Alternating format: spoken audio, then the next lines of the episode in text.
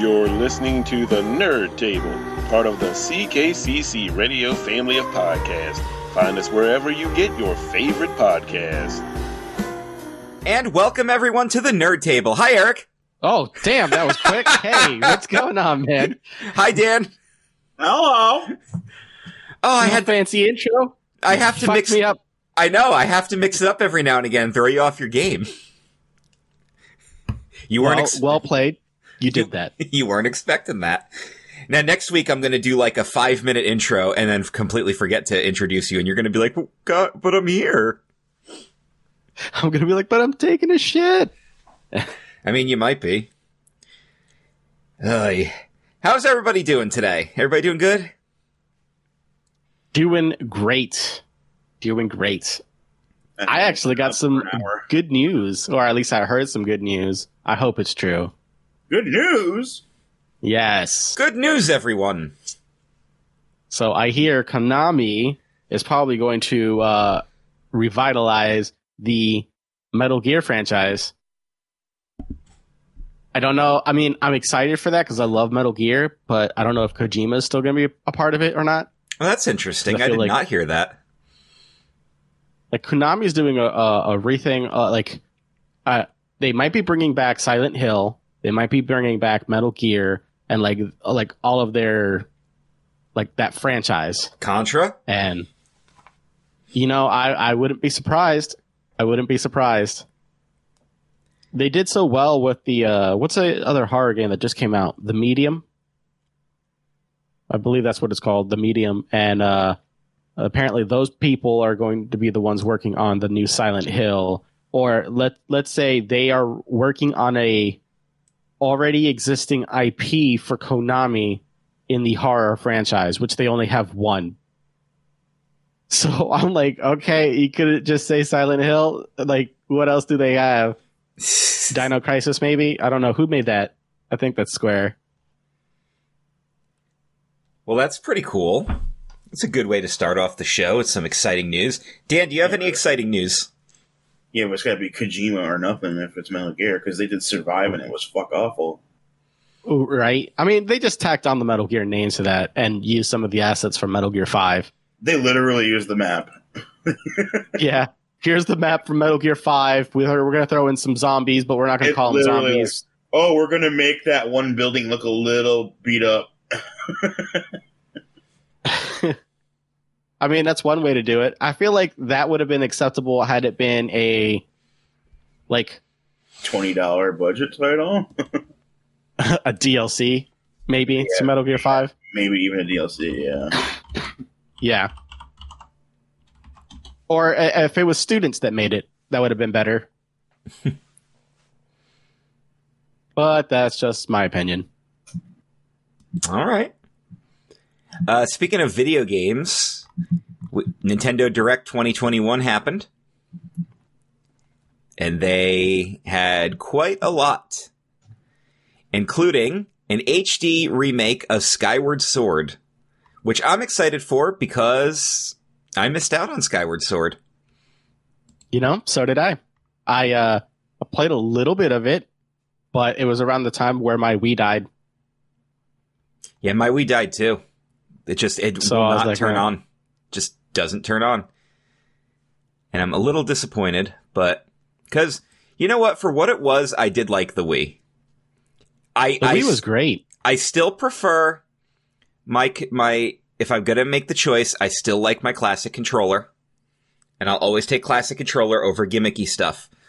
But for a niche little thing, the Wii was awesome. And I miss Wii Sports so much because that was just so much fun to play Wii Sports. Wii Sports Resort. The bowling I was my favorite. I you know, friggin' love the bowling. I honestly didn't even mind the Wii U. I like the Wii U. It's just wasn't what Nintendo needed at the time. No, it was not. Uh, the Switch was the most brilliant thing that they came up with, though. Right? Oh, my God.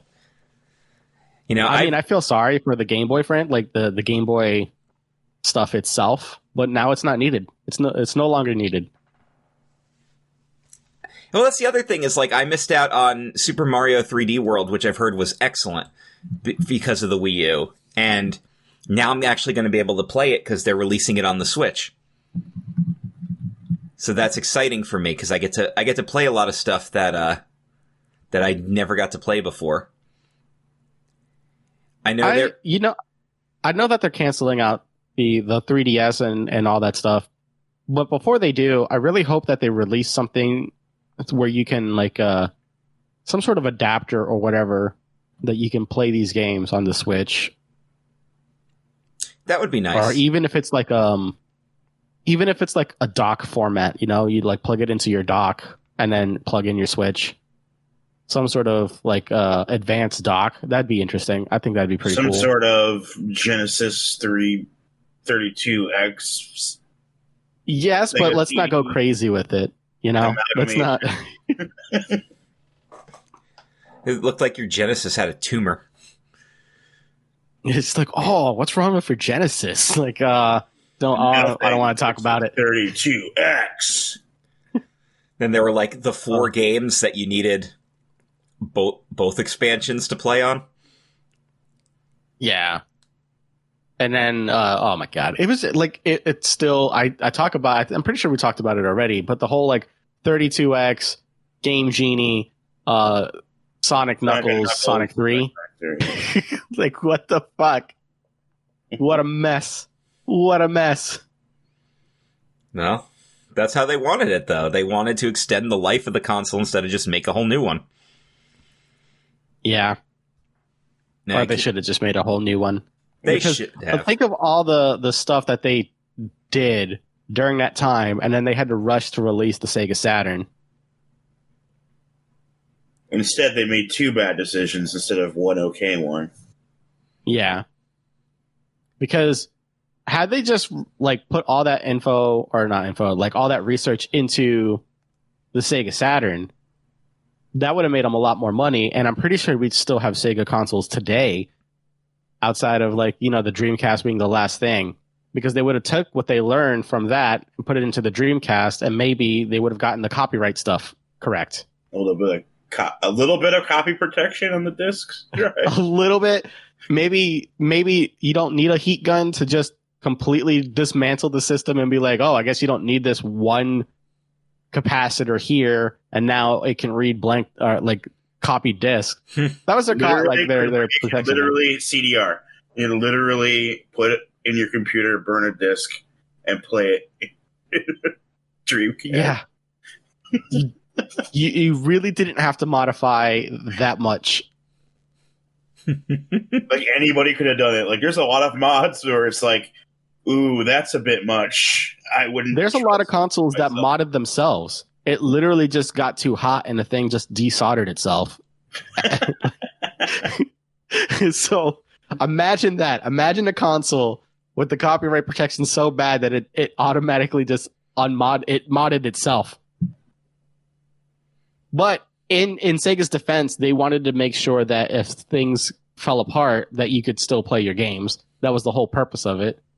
And we just exploited it because we're the human species, and that's what we do.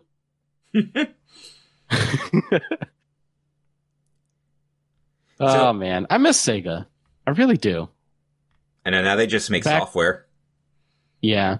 Back when it was uh, the console wars, and it was Nintendo versus Sega, and then Sony threw themselves into the mix. And here, here's what happened. When Sega died, Nintendo fucked nobody up. Said it was Sony. Everybody's just like, okay, Nintendo won, and they will always win. And now it's no longer... It's like a Mortal Kombat match, right? Like, we saw Nintendo win, and now they're not competing, and now we're just watching Sony and Microsoft duke it out.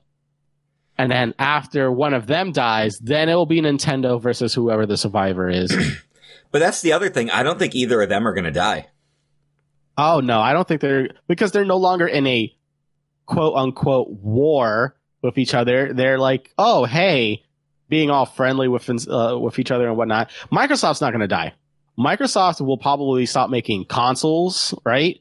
But what they'll do is they will they'll leave it to the P C builders to make a P C and release a separate operating system to turn it into a console. So you can make your own console as you may, just like you would in a P C.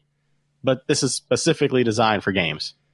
That's where I seen it, uh, like uh, Microsoft going. Um, yeah, and they, they do have really good services like the xCloud and stuff. Microsoft and Sony are too diverse to really, like, they could lose money on their consoles and be fine. Yeah. Well, especially Sony. Sony right now is fucking... Uh, I was reading an article on uh, on Sony and the P S five release, and if they had more consoles, they'd be outperforming the sales of the P S four. Wow. This is the one generation that people actually had saved and saved up to buy specifically these consoles. The problem is the, the supply. There's no, there's none there. Uh, yeah, that would be me. For the first time in my entire life, I was ready for a new console generation. Right? So was I. I actually had the money saved up. I knew I wasn't going to get everything right away, but I wanted to get one thing. And my one thing was going to be a graphics card.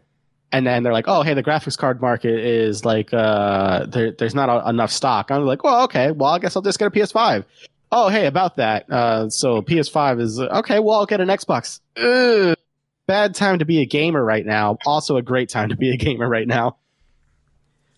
That's the thing, right? It's like struggle. It's like Nintendo knows they don't have to compete because they've always, they're always going to have their audience because they've got their strength in their franchises. There's always going to be people yeah. who want to play Mario and Zelda and all the other stuff that they have. So they yeah. know, and they know they, they're not going to compete graphically with systems like that. So they've, their focus has always been innovation. It works sometimes with the Wii and the, the D S. Then sometimes it doesn't work, like with the Wii U.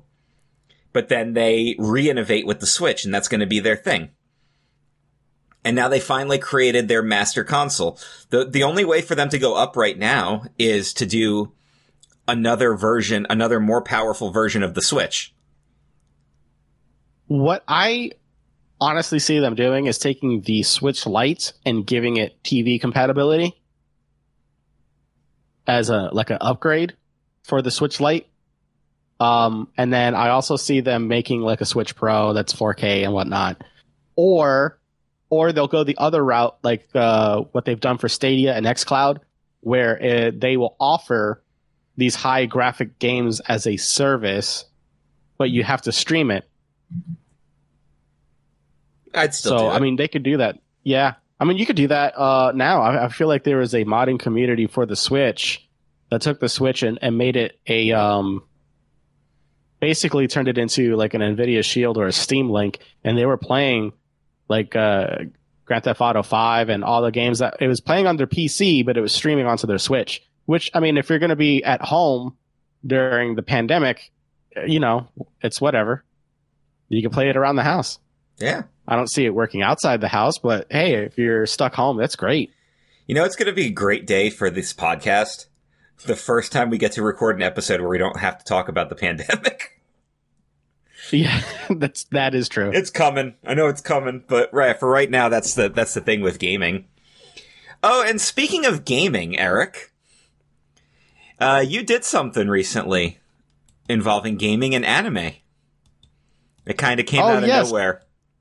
It, it did come out of nowhere. We were actually talking. Um, I was talking to Matt, and I'm just like, "Hey, we were always talking about making our own podcast for for the longest, and." Uh, he, you know, I want to bring him onto the show, and, and I just like, you know what, fuck it, we got time right now. Why don't we just record something? We'll make it super short because we don't have anything planned, and uh, we'll release it and see how it goes. So that's what we did. Well, there you go. And, uh, we got two episodes now because I just I, I should have waited. I wanted to release it on Fridays, but uh, I did two back to back. So I did one yesterday and then one today. As to quote Brian, there goes the internet. It's uh, whew. we're we're gonna we're expecting it to get raunchy, but it's under an hour. Both of them are under an hour. Uh, we try to keep it keep it short because you know this this is the main podcast. I want to bring him here, but we did our own little thing, little spin. Get get him some podcast practice, and then we can make we can make a four man booth. Yeah. Uh, so here's the I thing. Just, like, well, I can't. You can't say pussy on the internet. No, I'm just kidding. Yeah. Okay. Yeah. You can say whatever you want on the internet.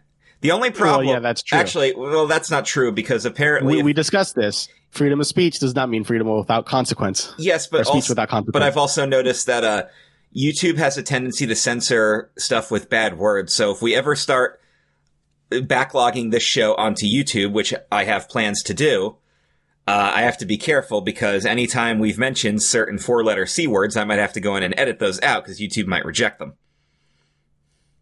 That's true, but can't you just mark it as explicit? Uh, yes, but you can also still get your stuff banned or kicked off. Really? Yes, because one of the podcasts that I listen to, well, I know they have a, they always have a, a part of the show where they go on a political rant, and YouTube always would kick that stuff off, so they just started cutting it off of the show. So what they would do is when they would start the political rant, the one host would just slam his desk and be like, all right, that's the edit point. And then when he was done, he'd slam it again. And that was the end of the edit point.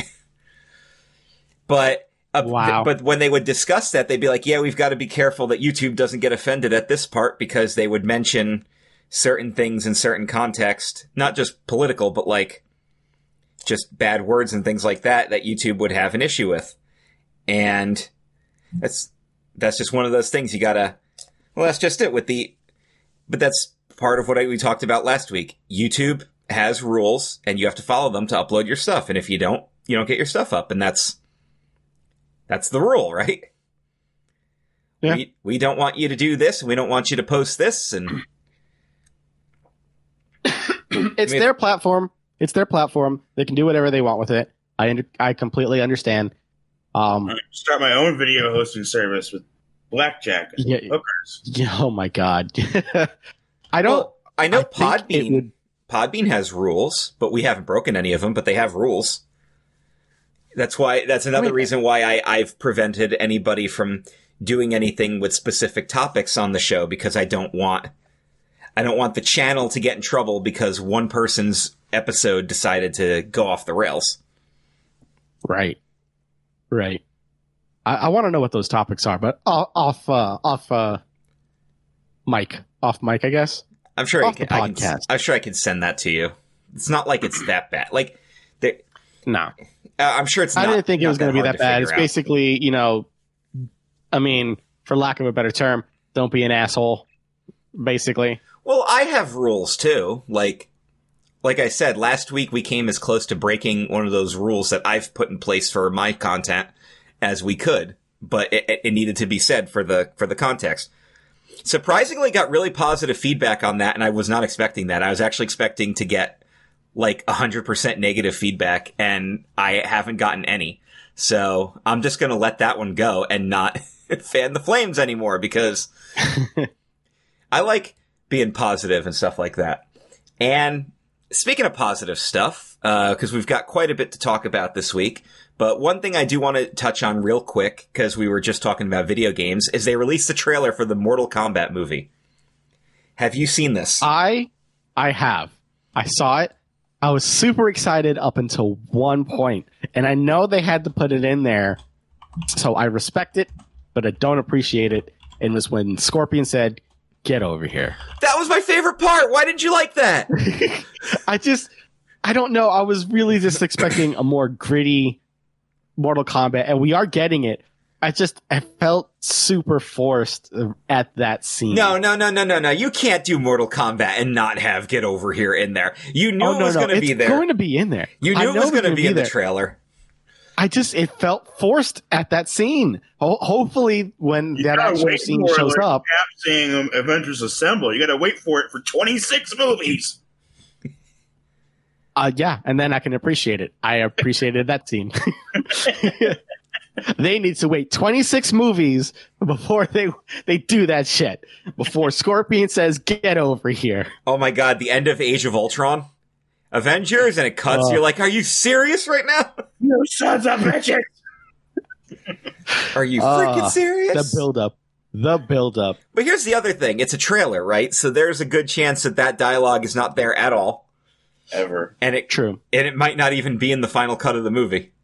Because when I was doing the tournaments in my tournaments group for the best Christmas movie, I get to the point where we only have a handful left, so I start posting, like, the trailers for the original trailers for the movie.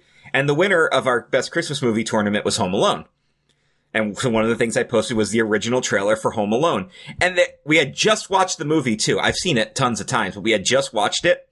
And I'm like, there's dialogue in here that is one hundred percent and not in this movie. And then, you know, there's Kevin talking to the shop, the uh, the cashier, you know, like, and she's quizzing him about everything.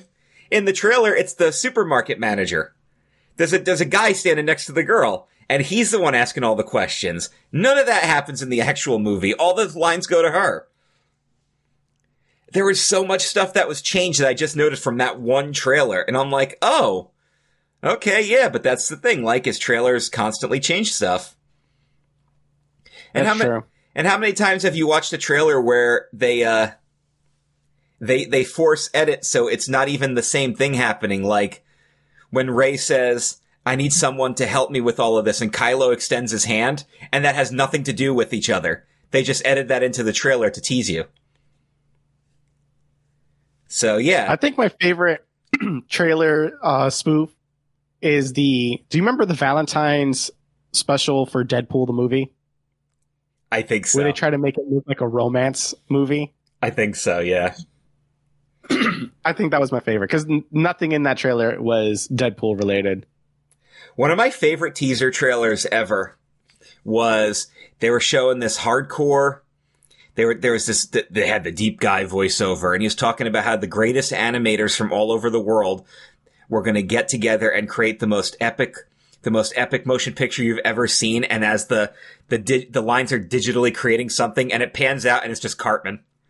And he starts doing the German dance. And I'm just like, oh, yep, that's the sophisticated animation they were just talking about was Cartman. Or the one that got me was they were, They were teasing a trailer for Phantom Menace. They got the Darth Vader breathing and everything, and it zooms in, and it's actually Austin Powers, because that was the same summer that the Austin Powers sequel came out. It's like, were you expecting someone else, baby? But I always appreciated trailers that spoofed other stuff and gave you that misdirection. Yeah, I really appreciated that. I mean, hell... Uh, so... I got I got one more good, perfect example. The Monsters, Incorporated teaser. The very Because I remember this aired with the Emperor's New Groove D V D, the first D V D I ever bought. The Emperor's New Groove and Scary Movie, bought them the same day to play on my new PlayStation two, because that was the first D V D wow. player we had in the house. What a mix. I know, right? What a mix. The best part was, the best part was as I was purchasing them, because my mother was with me because I was younger, and the lady compliments Emperor's New Groove, and then she's scanning Scary Movie. She looks at my mom and goes, you know this is an R-rated movie, right? And my mom just starts laughing because she saw it in theaters with me and laughed harder than I did. So, but yeah, they, they do a teaser for Monsters, Incorporated, and it's Mike and Sully busting into a kid's bedroom and having all their stuff mixed up. None of that's in the movie because Mike doesn't do any of the scaring. The whole diet, it was just created to be a teaser. But I like stuff like that because it doesn't ha- it doesn't give away anything in the movie. It just tells you what's coming. The and- um, Uncle Buck uh, trailer is based on the original, like, four-hour version of Uncle Buck pre-cut. Oh my god, that's awesome! So there's a lot of stuff that isn't or was changed in that trailer. I watched a video about it like a couple weeks ago about the original cut of Uncle Buck that was like three or four hours. I'd watch that. My wife loves that movie. I'd watch that. Can, can we get... Can I've we, never seen it. Well, we're getting a Snyder cut, right? So can we get the four-hour Uncle Buck? Like, can we start a petition for that? I want four hours Uncle Buck, goddammit. That Snyder cut looks so good. Right? And I'm just like, it's a different fucking movie altogether. How, how many times have you guys watched a director's cut of something and been like, this this should have been the movie? Like, Terminator two, Judgment Day. I watched the director's cut, and I'm like, all the stuff it's- that they cut actually negatively affects the plot. By keeping the stuff in, the movie makes so much more sense. Especially the scene where they replaced his chip, or reset his chip. Oh right. My god. We talk. He's gonna destroy wait, what? It, and he talks. Yeah, so that they, when they go to the shop and they have to, they have to like reset his chip in his head, and Sarah is going to destroy the chip, and John has to talk her down. Yeah, but in they, the regular cut, it just they're in the shop, and then all of a sudden, Terminator's just like, "Everything okay?" Yeah, and they're just like, "Yeah," and you're just like, "Uh, okay." It's there was so a weird. Whole great scene in there. That director's cut is fantastic. That's the one I own is the director's cut. What about Army of Darkness? I mean, that one. Um, I mean, it's as good. As, but I feel like I the theatrical and the director's cut are both great. They're but both like, great. I, I like the differences in both of them. Well, like the theatrical cut just shoes just shoehorns in an extra action scene, but in the extended cut, it's a it's a darker ending, and I like that better because that's what that's what the director wanted. But it's also now not canon because of Ash versus Evil Dead. I know. I know. But still. I oh, slept too late. Okay. I have to ask. I have to ask because I know you're a big fan. What do you think of the Super Mario themed items? Oh my Coming god. To Animal I, Crossing. I'm already carving out a section of my island to put all that shit in. Like, I've got a section of the island that's specifically going to be Mario-themed as soon as that stuff comes out. I already know exactly where it's going to go, too. Like, so it's happening. Are you kidding me, dude? I, I, Rebecca showed me that, and I was just like, damn it, am I going to build my own island? I think I'm going to build my own island. There's going to be warp pipes. Gonna be Mario stuff. There's going to be a warp pipe, so you can get to another part of your island by hopping in the warp pipe.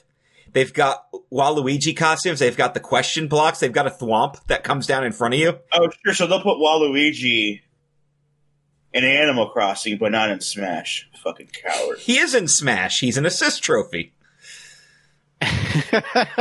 You could just pick Mario and choose the green sc- uh, skin. Yeah. Yeah, right? All the different skins.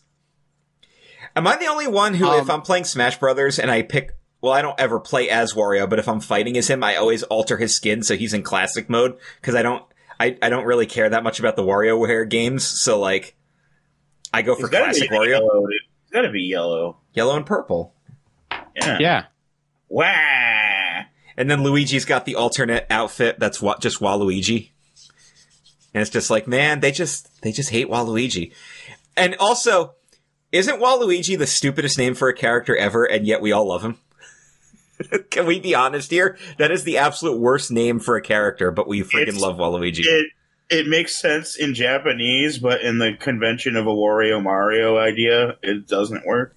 No, it doesn't. That's kind of what's funny about it. It's like Waluigi is just... Wa is like bad, so it's bad Luigi. But I because, think it's working perfectly. But because, you know, Wario is just Mario with the M spot. Yeah, an inverted M. So like, so it like it meets Japanese naming convention, but not in the same way the Mario Wario swap. We didn't did. we didn't Americanize this, which is why his logo is an L upside down, so it makes even less sense. But still, it's so funny. Um, yeah, that Nintendo Direct was fucking awesome though. There were so many good things oh, yeah. on there, man. I've never played a Splatoon um, game, but they look so much fun. So I might have to try so that. Splatoon is League of Legends, basically, but m- like in the Mario franchise. Yeah, I, I know. I've heard that. Uh, yeah, so I'm I might pick it up, but I, I'm the things that I'm excited for is one, Monster Hunter Rise, mm. because I'm a big Monster Hunter person. We're getting a movie of that too. Yes, uh, I'm not sure how I feel about it, but it's got Mia in it. Again, still not sure how I feel about it. Um, I'm also looking forward to the H D remaster of Legend of Mana. Oh yeah, I was going to say the, you would. You, I knew you would love that. Yes, I was just like, oh my god! And then the Ninja Gaiden games. I I know won't beat any of them, but that'd be pretty cool to have the Master Collection. Those games are so hard. They're fun, but they're hard. They really are. It's it was like the Souls games before Souls. They they defined the term N E S hard. Did you ever actually see they did a? It was a, what was it? A Game Trailers did did a top or Screw Attack did a top ten uh, hardest N E S games. Of course, Battletoads is number one and Silver Surfer is number two, the ones you would expect. But yeah, Ninja Gaiden is definitely on there, along with Ghosts and Goblins. Uh, they Ghosts put, and Goblins was, yeah. They put Super C on there instead of Contra because they're like, let's be honest, you've played Contra so many times that you can do it. But not enough people play this, so it's definitely harder. And they're not wrong. Fester's Quest. All these friggin' hard-ass games. Do yourself a favor and watch somebody do a speedrun of Contra and feel bad about yourself. No, I will not do that because that game is so... Dude, so we were playing the arcade version on Xbox Live, me and uh, Mark Adams of United We Fan podcast. I haven't done plugs yet, so that, that'll be a, a teaser to the plugs right there. Um, he and I played it. Uh, we were just hanging out. We played Contra. We played it together on co-op. We beat it, but we were both down to the last of our thirty lives. And that was playing together. We just barely beat it. And we're just like, oh my God. Because we were both, I think I had, I was like literally on my last life and he had maybe two left. We were just, we were ready to be done. Game's so hard. Even co-op, it's so hard. So no, I will but not watch a speed run because I will you, be you miserable. You felt good about beating it, didn't you? Oh, God, yeah. I felt insane relief about beating it, too, because I was, li- I literally like just fell backwards. I was like, oh, oh. This game was, it was way harder than it needed to be, especially for like, I mean, yeah, Nintendo hard. Nintendo hard. Any... N E S hard. Yeah, yeah, man. Those games are very hard. Well, soon I will be having a streaming show going. I've got plans in the work for it, and this time the plans are actually starting to move forward. I uh, can't discuss those details on the air just yet, but I can tell you guys in private because I'm making All that. Right. I'm making that progress. Yeah, All you right. already know. I'm making that progress next week. So, but real quick, uh, other great stuff that you guys check out on C K C C Radio, like Real Paranormal Talk and Ranking Tracks with our friend Jeff Trelowitz, J Bunny's Music Hub with Jason Shin. There hasn't been a new episode of that out in a little while, but that's because he has to lock in these interviews. First Monday. Also, global pandemic. Yes, first Monday of every month, Motivational Moves with Adrian Cotton.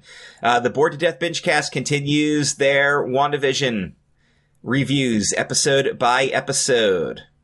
Race Nerd Podcast with Matt Hardman, just talking about the fallout of the Daytona five hundred. Get hype, racing is back.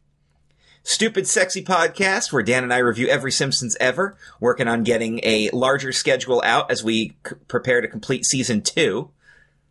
Only thirty se- more seasons to go.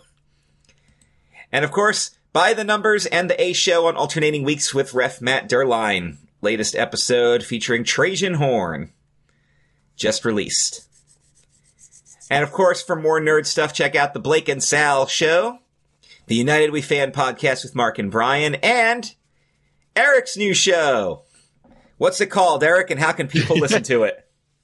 Uh, right now, uh, I'm still working on getting it onto the uh, Apple Podcast Store and stuff like that, but it is available on Spotify, and it is called uh, Sick Minds of Matt and Eric.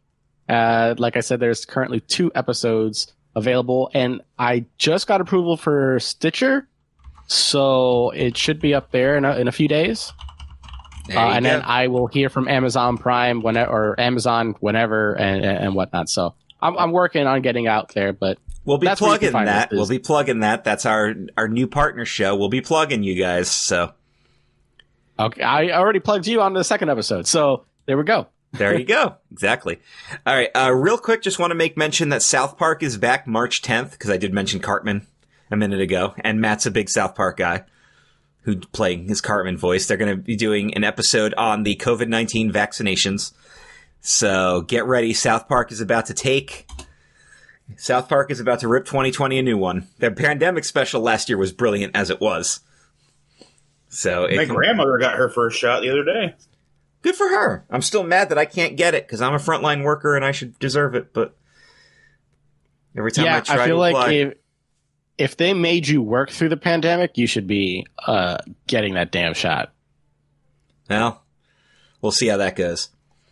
Uh, and uh, I'm like, Speaking of no, video, so speaking of video games, because we gotta we gotta mention this. Uh, Dan is going to soon become a Kingdom Hearts player.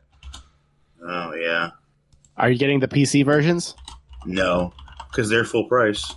Meanwhile, the other versions were like ten bucks. That was the saddest four. fucking no I've ever heard. No. The P C versions just came out, but they're all each one is sixty bucks because it's brand new. Yeah, it really. Yeah. And meanwhile, on the PlayStation, it was like twelve bucks. So I, w- I asked the group on Facebook. I said, "Hey, Kingdom Hearts dirt cheap right now on the, on the on the PlayStation. Do you think I would like it? And would you watch me play it on YouTube vids or on Twitch?" And I got somebody sent like five messages. So I was like, "Okay, I mean it's like twelve bucks, so buying it, do it." So I got I got the one point five and two point five remix, which has like six games in it. Or That's what I've got. Yeah, I got that on the PlayStation. So, so yeah, we'll be going through that eventually. I got to finish Watch Dogs Legion though, so it'll be a couple weeks maybe. But we're gonna. How How are you liking that game? I like Watch Dogs, so like I'm enjoying the third one. This one you could literally be anybody. All you gotta do is like do something to recruit them. So, like, people, different people across London have different abilities and and things they have. And so it's cool to, like, pick who. And you can just swap them whenever you want. So you could be, like, in the middle of a mission and realize, oh, I'm going to a construction zone. If I had a construction worker, I could walk in here. Fine. And you can just swap to the construction worker, and they'll walk up and be like, what do you need? And then they'll go in and do their thing. So that's pretty sweet. So what do you I got? Have to pick it up. I I played the what you call it, Watch Dogs, when it was uh, Watch Dogs two. What's it called? Mm. Yeah, yeah. Not the first one, Watch, but the second one. Second one's more fun because it's kind of because like the first one is just you're just the one guy, and you're just dealing with the one guy's issues. Where like the second one is like a group of friends, so you're dealing with like a friendship family dynamic. Okay, then no, I, I played the first one then. Because it was definitely just the one guy. I didn't have friends in the, in that game. um, Eric didn't have friends. Everybody. I well, I know, right? Big Aww. news, big news. But I, I don't know. I, I like the like the hacking aspect of it. I just didn't like it. Didn't catch me. I want a copy. It didn't grab my attention. I want a copy of Updog. What's up, dog? No, no, what's up with you? All right, guys. And that's it for the episode. Yeah, that's everything. Thanks for joining us. That's everything. All right. So would you guys like to tell more Disney stories? Should we talk about WandaVision? Should I do my top ten list? Should we do the entertainment challenge? Or should we do Dan's Voldemort theory? Eric, you pick. WandaVision. WandaVision. Okay. So. Has everybody seen yesterday's episode? Yes. Yes. Go ahead. So let's do the spoiler warning. Let's do the spoiler warning. Spoilers for anybody who has not seen WandaVision as of uh, the nineteenth of February. February nineteenth, twenty twenty-one. If you have not seen that episode, this is your time now to skip. Stop. The, pause the podcast. Stop, stop the podcast. Go, go watch, watch the episode. Show. There you go. And it's then come back. Minutes, I think so. Then come back. It's thirty-eight and feels like three to eight. So, uh, let me start off by saying, "Holy shit!" I, I I I don't know how to start this episode off. Even though the like, twist it, it's one everyone saw coming as soon as they announced the show, this is existence. They still did it fucking awesome. They did. They did. I feel like the whole... Okay, first off, um, the opening I thought was hilarious. It was funny. It was like an early two thousands sitcom. It was The Office. It, it was literally parodying was, yeah. Office, Parks and Rec, thirty Rock, Modern Family, yeah. all those shows where they talk to the camera. Right. So well, it was perfect. It was hilarious. The actual intro credits, that was exactly The Office. It was a it was a yeah. it was a theme parody and everything, so yeah. Um I like I like Agatha. I like Rambo got her powers. There, there's so much that fucking that happened this episode. There really is so much that happened this Darcy one episode. Vision hanging around trying to get into so my town. They can't. My theory about uh, Sword was correct. I figured Sword was trying to make um, Vision into a weapon. Yes, and and and then you know uh, Wanda realized that and took him back and became sentient. So I called that. I called it. I called it. I called it. So I was happy to see that. I was happy to see Rambo get her powers. I was okay like, for those of us who that. are for those of us who are comic ignorant. What what is Rambo's power?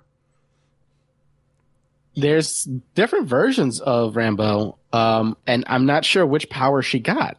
According to this, well, let's see. Well, what's her mutant name? What do you mean? She had different names as her as her hero. Okay, so there's no set answer is what you're getting at. Yeah. Oh, it's Spectrum. She's been Spe- yeah, Spectrum I, I believe is what she's going to be. I I think she's going to be Spectrum, right? But she's literally played Captain Marvel at some point. Uh, yeah, she's been what, Captain Marvel before Carol Danvers was known as Captain Marvel, by the way. Yeah. So, uh, according to this, these are her aliases, right? Captain Marvel, Photon, Pulsar, Daystar, Spec- uh, Scepter, Lady of Light, Monica Marvel, Sun Goddess, and Spectrum. And I think, I think we got Spectrum because her eyesight kind of just showed like different spectrums of like things. So I think that's the version that we're getting. But I could be wrong. I don't know. Um, as far as like her powers go, I, I let's see what Spectrum's powers are. I knew she was going to become something, but like I didn't know what. You know what I mean? Right. Okay, so what's so let's get back to the actual episode itself and the the big reveal. Okay, yeah. So when okay, when Wanda goes and like forces her down to the floor and she like her power showed and everything, and her eyes started to glow. I thought that was fucking fantastic. That was great. Um, what's her name? The nerdy lady who was tied up? Darcy Lewis. Yes. So I like the fact that she was tied up in a police car and then she was still tied up, but it was like a lock trick. Yeah, it was a, to a tractor, and she's an escape artist. Artist, yeah. But she wanted to be the uh, bearded lady, but her alabaster skin wouldn't let it happen. That was funny as hell. That was great. That was great. Her character, and then how so she thought more, uh, Vision was like coming onto her hard. Like we had this connection, you and I. Like uh, pass. Oh man, but no, the whole thing like. When they reveal Agatha, and I'm just like, okay, well, that explains, you know, um, Silver Surfer. That explains a lot of things, honestly. Because remember in the first episode, she says, I, I don't know how, like, she doesn't have memory of her past. So I wonder how much of... But here's the thing, right? Like, if you look up Agatha, it says that she's supposed to be, like, she's not super evil. She teaches her, and she's kind of a friend to Wanda. So I don't know what's going on here. A, like a frenemies thing going on sometimes, though. Yeah. So I, I don't know. Well, here's here's my question. So was she under Wanda's power the whole time? Was she faking it? What was the what's the connection there? I believe. And this is just a theory. I believe Agatha started it, and then Wanda took over thinking that, oh, crap, something happened. Clearly, I did this. Well, now I got to continue. Ah. And then Agatha just kind of added on to the stuff. But who knows about the timeline jumps as far as, like, T V, uh, you know, sitcoms and whatnot. Well, she was having trouble keeping it together this episode, Wanda, because she was parts of her house were yes. changed between the four or five times. I, I think she's spreading her power too thin. She she expanded to you know to get Vision back into the bubble and to stop some of this stuff, and I believe she's not under full control. But what's up with that book? Can we talk yeah, about the book? It's one of the books of power in the. That might be the, the new Infinity Stones is the different books. We saw the Darkhold in Agents of S H I E L D. Um, I don't know which book this one was. Um, maybe with the power of the internet. Internet's a wonderful thing. Because I saw the book, and the first thing that came to mind is just like, oh shit, is this how they're going to link Doctor Strange? That's my guess, and I've heard a lot of people say that Doctor Strange will probably show up in the last episode. Yeah. Because it's di- leading directly to that movie. Let's look here at what book was in Agatha's basement. WandaVision. Did you like Snooper's Gonna Snoop? Yep. That was funny. I had that was so when I logged on to Twitter yesterday morning, because I don't I don't watch anything before I go to work.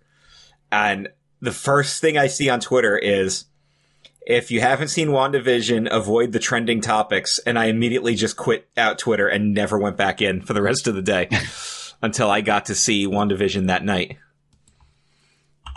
Well, you did yourself a service, because imagine how pissed you would have been. Well, I don't actually know what was trending, so... They believe it's a Darkhold. Okay. I don't know what the trending topics were, so I have absolutely no idea what... what I actually missed out on. Because right now, when I go into tr- trending shit, it's all about Otis, because apparently he turned heel. For the wrestling people, that's what's trending right now. Apparently Arby's is also trending. What? Why? I don't know. Uh, they got the meats. Oh, because of the Meat Mountain sandwich. Yeah, somebody made an even larger one, apparently. Yeah. Uh, let's see. We have Kim Kardashian filing for divorce, Carolina football team, U F C in Vegas. Agatha all along was trending. Okay, there you go. There's the answer. Agatha all okay. along was trending. So. Yeah, but if you're not, you don't know as much... of that, you would just been like, okay, whatever the fuck that means. Right? Just like a no, good I th- meme. I could have figured that out. It was just memey enough where I mean, it I was guess, saying... You clicked on it and read through stuff, but you probably... I mean... The Agatha All Along song was brilliant, by the way. Wasn't it? Wasn't it, though? It was so good. And then she's like, and I killed Fluffy! Oh, yeah. And now, now that I know that she killed the dog, I hate her. So. I'm like, ah, you son of a bitch. Yep, that's all it takes to make me hate the character is to kill the pet. That's all it takes. You want to be a villain? That's that's one you way to do it. Kill a million people, and Chris will be like, ah, I understand. Kill, burn down. When, when Anakin lights ignites his lightsaber and the kid takes a step back, I giggled. But if he slaughtered any of those kids' dogs... then I would probably never watch another Star Wars movie again. Like, that's how I feel about animals. Okay, let me actually be a little more specific.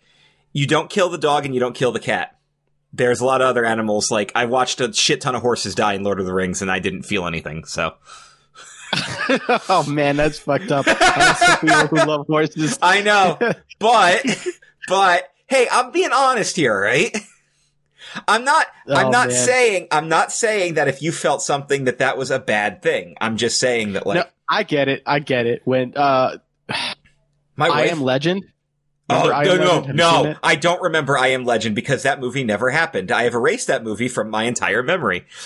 Speci- oh God, man. That scene. No, we're not talking about that scene. We're not. Man. We're, Eric. Oh. Eric, I, stop. I okay, just all right, stop. I'll stop. I'll stop. But just holy stop. shit, that scene. I wanted to end the movie right there. I'd be like, nope, I can't. But he had not become legend yet. But here's the other thing, too. It also depends on the context. I still laugh at Christmas Vacation when the cat blows up. But I think that's yeah, just okay. But it's also because it's done in it's done in kind of a comedic way. But I, I don't know. I guess it depends. I guess it, it's weird. I can't really explain it. So I, I'll tell you this: Zach was playing during the scene in I Am Legend. My wife got really upset when they kill Anthony in Ant-Man. She's like, I can't believe they they're like they're like slaughtering ants left and right, but the but that one in particular is the that one that got a name. He has a name. I know that's that's a what does it. You name something, and that's it. But then, but then there's also other context too. I can't. I can watch Mufasa falling off the cliff a hundred times, and I still don't have any emotional attachment to that, which people think I'm a monster for. But when Ralph goes to sacrifice himself to save Vanellope, I well up every time. So I have no idea. I don't know how my emotions work. How about that? Can we just leave it at that? Well, so I feel like it's because I feel like Mufasa's death was a murder, and you like you're okay with murder. Uh, I mean, that Ralph's was his heroic okay, sacrifice. But yes. Like, he chose to sacrifice himself. And he's reciting the, the Badenon addendum while he's while he's falling, while he's clutching the cookie in his hand. Yeah, there you go. Okay. Thanks for justifying my pain. Yeah. Meanwhile. You're like, it's not right, but you didn't feel anything. Meanwhile, sacrifice. That's where it's at for you. Meanwhile, meanwhile, Bambi's mom gets killed off screen, and I'm just like, well, I have been hunting before. So well, damn. uh, I'm just saying. But yes, WandaVision. Holy shit! Oh yeah. So that. far, yeah. That, that's uh, we got way off track, but like, so we always do. Well, that's the other thing is uh, I find it. I find it interesting that it was her all along, but yet there was that part where she was, she couldn't leave the city, and it turned out she was also under Wanda's control. So now it's making me wonder where the control switch happened. Well, you can see her. It, she was never under her. Like in in the, the the song when they were saying it was Agatha all along, you can see that she was actually playing there. Like she was playing a role there. Oh yeah, and that's they, true. They show her in the car at the end of the thing, acting like like laughing and stuff as, as he walks up to her, and then she acts. But it was so cool. All the little reveals, like oh, she's the director in that episode. Literally the person that was talking or whatever, but using a different voice or whatever. Uh, all little things. Do you think that you got what you deserve? What? You're not supposed to talk. Yeah, that one was funny. I like, my favorite though was Vision going, what am I doing sitting here talking to you? And he rips off his lav mic. Yeah. This is, it just flies so off. Like, red light, and then all of a sudden construction shows up, and then, then all of a sudden, kid, like, twenty kindergarten classes when like three episodes ago there was only the two boys in the town. I know, it's so yeah. funny. And then even messages so, like, why are there no which, what do you what do you think happened to the kids? Uh, they're probably they're probably classic trope, tied down, being hidden somewhere in the lair. Uh, in the comic books they're originally parts of Mephisto's soul. So they, if they are that and this, maybe they went back home. Well, we find. Guess we find out. There's still two more episodes. Two more episodes. So how do you think Pietro? And, you know, it, was, it was funny when they were like, "Hell, they're playing in the basement," and then uh, I was just like, "Oh, I, I know what basements are now because I'm from Florida." And then when she's going down there, I'm like, damn, that fucking basement's where it's at. That's just the shit. And then I was like, "Oh, they're in a dungeon. What the fuck?" It took me a little uh, uh, a while to realize that that's not a uh, that's not a basement. That's a dungeon. That's a lair. That's a freaking a lair. lair. I wouldn't mind having that lair. Dark dimension going through it. So I found this on the Twitter machine. Let me pull this up for you guys real quick. And while I'm pulling this up, uh, quickly talk about that post-credit scene and what do you think that's about to lead to? So we we are we shown during the uh, Agatha reveal that she made Pietro show up. Yes. So in the po- mid credits deal is Monica's walking around through town looking through, trying to get into Agnes's house, but sees the the the those external doors to the basement, and she opens it up, looks down, and then Pietro just shows up, and he's like, "Hey." Snooper's gonna snoop. Snooper's gonna yep. snoop, snoop, snoop, snoop. Now, Pietro, good, bad, indifferent. Um, he, well, I mean, if he was made by Agatha, then probably not great. And yeah, probably not for this one, especially considering that he's we it's already established that he knows that he's he's not under control. Like, he knows what's going on. They established that in the Halloween episode. Okay, so here's what I found that I had to share with you guys. It was uh, it's it's uh, Jennifer Barclay from Parks and Rec, Catherine Hahn's character. You guys have both seen Parks and Rec, right? Yeah, yeah. And she and the, it's the the tw- the Twitter account is Out of Context Parks and Rec, and it's her on one of those panels going, per se, I just think some of her actions raise some questions. Like, for example, is she a dog murderer? And I was like, oh, that's even funnier now. Yes, WandaVision. Oh, did she kill the dog? Did the dog e- even actually exist? That's just it, right? Did that dog even exist? I mean, it was ju- it was literally like like I even said last week. Like, is she doing it to manipulate her to call her out, right? Because I mean, it's essentially what happened. And she was, it was to say, "Well, you can make anything come back to life, but you're trying to teach your sons a lesson. What are you gonna do?" Yep. It's going to be, this is going to be an interesting rewatch because when it's, when we finally get to our last episode, I'm probably going to go back and rewatch the whole series. And it'll be, because that's what I did with The Mandalorian. I waited until we were caught up and then I went back and rewatched the whole thing to get all the context back together. And I'm like, yep, this is uh, pretty damn good. Can't wait to see more. So, WandaVision, everybody. We're uh, we're almost at the one hour mark on the episode, so you know what that means, right? Oh, um, lunchtime. When the lights out, it's less dangerous. Here we are now. So, am I just going to kill the podcast now so we can it's, go eat? It's no, no. It's it's time to play a game. We're going to turn off the lights. It's called Who's in My Mouth.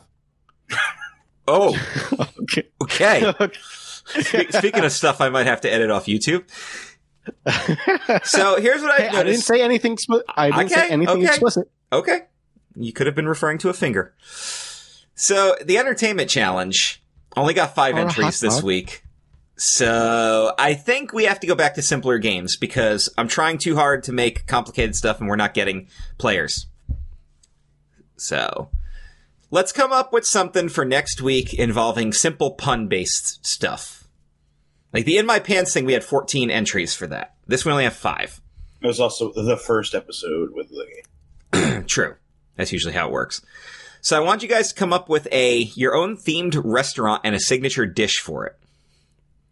I only wanted one signature dish, but of course the first entry went went with tons. But it doesn't matter. People did what they wanted, and we will be the judge of how this works. So, since we, we do like to talk about food on the show... Are you guys ready to hear some of these brand new restaurant ideas? You're going to be killing uh, me. As long as it doesn't make me hungry. Yeah, oh, it's going to be bad. It's oh, it will. Be... It will. So we'll start off. Oh, yeah. So we'll start off with Brian James Leon with As I Lay Frying, a death metal themed restaurant where we deep fry all of your favorite meats. Our signature dishes are all named after metal bands, including Veal of Maya, Night Fish, Baby Metal Back Ribs, and Lamb Chops of God. A point for me and earmark it. I love it. There you go. That's a point for me as well. One or two of the references I didn't get because it's not my wheelhouse of music. But Veil of Maya, Nightwish, Baby Metal, and Lamb of God are the, the, the four bands spoofed. Okay, yeah, I never heard of Veil of Maya, but hey. All right, so we've got two points and an earmark from Eric. Dan? Yeah, I mean, I liked it, so yeah, that's a point. Okay. From Matt Hardman, host of the Race Nerd podcast, Jerry's Interdimensional Sandwich Shop, home of Frylock's Footlong Brood Witch, a sandwich to die for. What about the sun-dried tomatoes? When I first read this, I'm like, why did he pick the name Jerry? And then I remembered that's actually the name of the interdimensional guy from the episode. Is it? The, like yeah, it's H. H. John Benjamin. Yeah. And it's just he's talking about Jerry. Oh, it's an Aqua, it's an like Aqua Teen reference, so I'm giving it a point. At first, I thought it was a um, Rick and Morty reference. And that's what I thought too. Nope, it went Aqua Teen. Which I, I like that episode. Broodwitch is a good episode. Yeah, it's Isaac Hayes as the point. voice. About the sun-dried tomatoes. No, thank you. The Broodwitch cannot be disassembled. Well, obviously it can, because I picked them off. That also has the best ending of any Aqua Teen episode ever, that very quick succession. Now eat them. And it just ends. Shit like that's funny to me. All right, so are we agreed? Three points? Yes. Okay. Yep. All right, Jay Winger stepping up to the plate here, host of the Binge Nerd. Whatever he is, he's a, he is a binge nerd. To death binge cast? The oh binge my nerd cast. God. I'm never going to get his show right. Just, it's, it's funny every time. It is. It's fucking it is. perfect. It is, and it's unintentional, which really sucks. Anyway, at the Classic Cinema Drive-In, enjoy some movies while you eat. Start out with some Casablanca queso, and never go hungry again with the Scarlett O'Hara special. And then top it off with the Some Like It Got Fudged Sunday. That gets a point just for the yeah. for the last part. I, I like. I really it. like the Casablanca uh, queso. Yeah, I dig some Casablanca queso. Hell yeah, dude! All right, so we got three Here's points for you, Jay. Kid. I uh, put an earmark on that. Remind me of it later. I shall. All right, our next entry comes from Katie.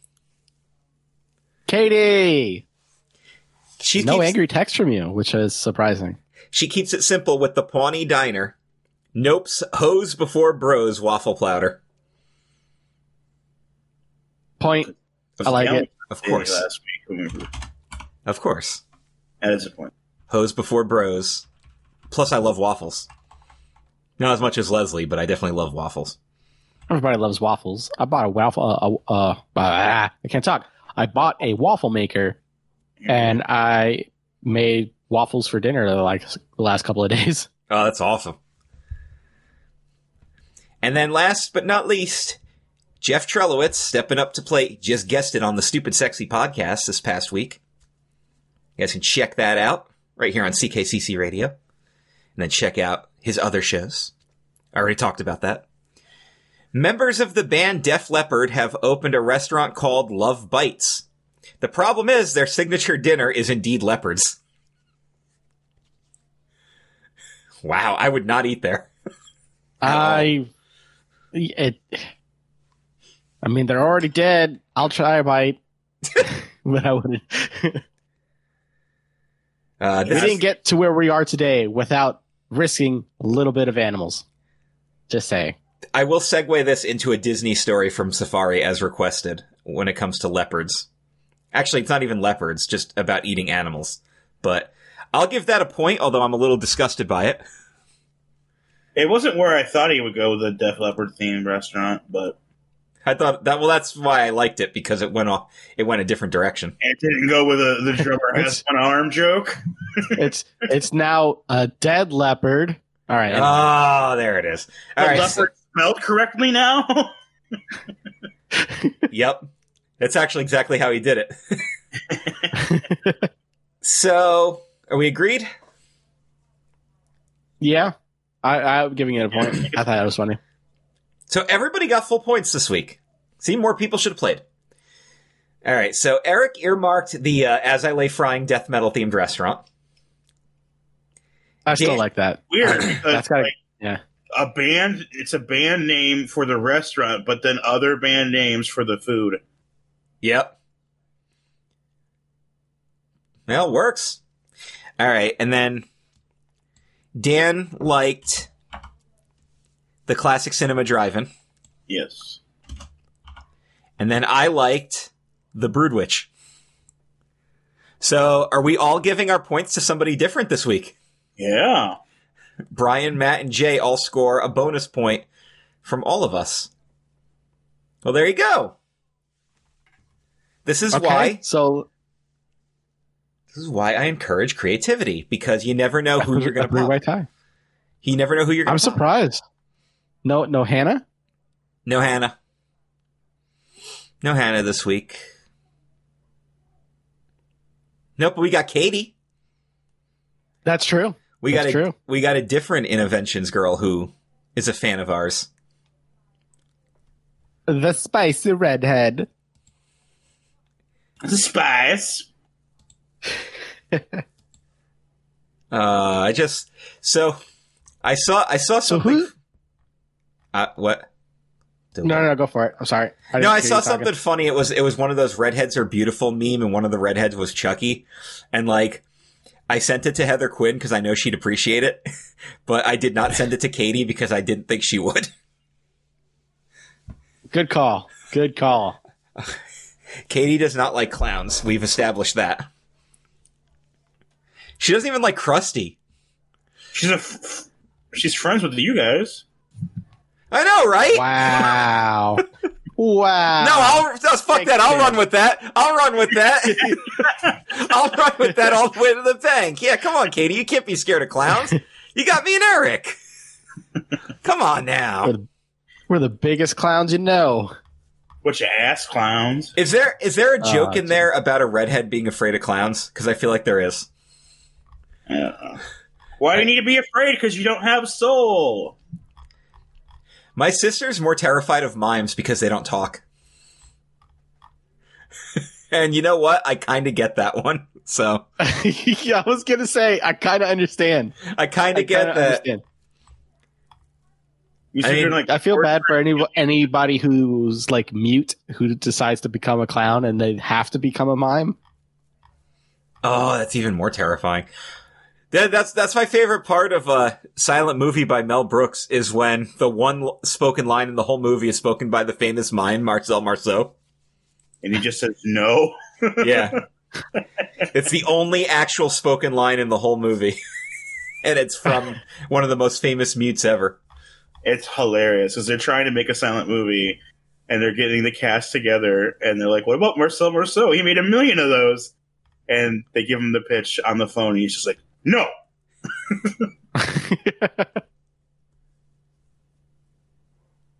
Meanwhile, they get like Burt Reynolds and a million other and Bancroft. I know, it's so funny. I love it. I love it. More stuff. It's a movie about making a movie.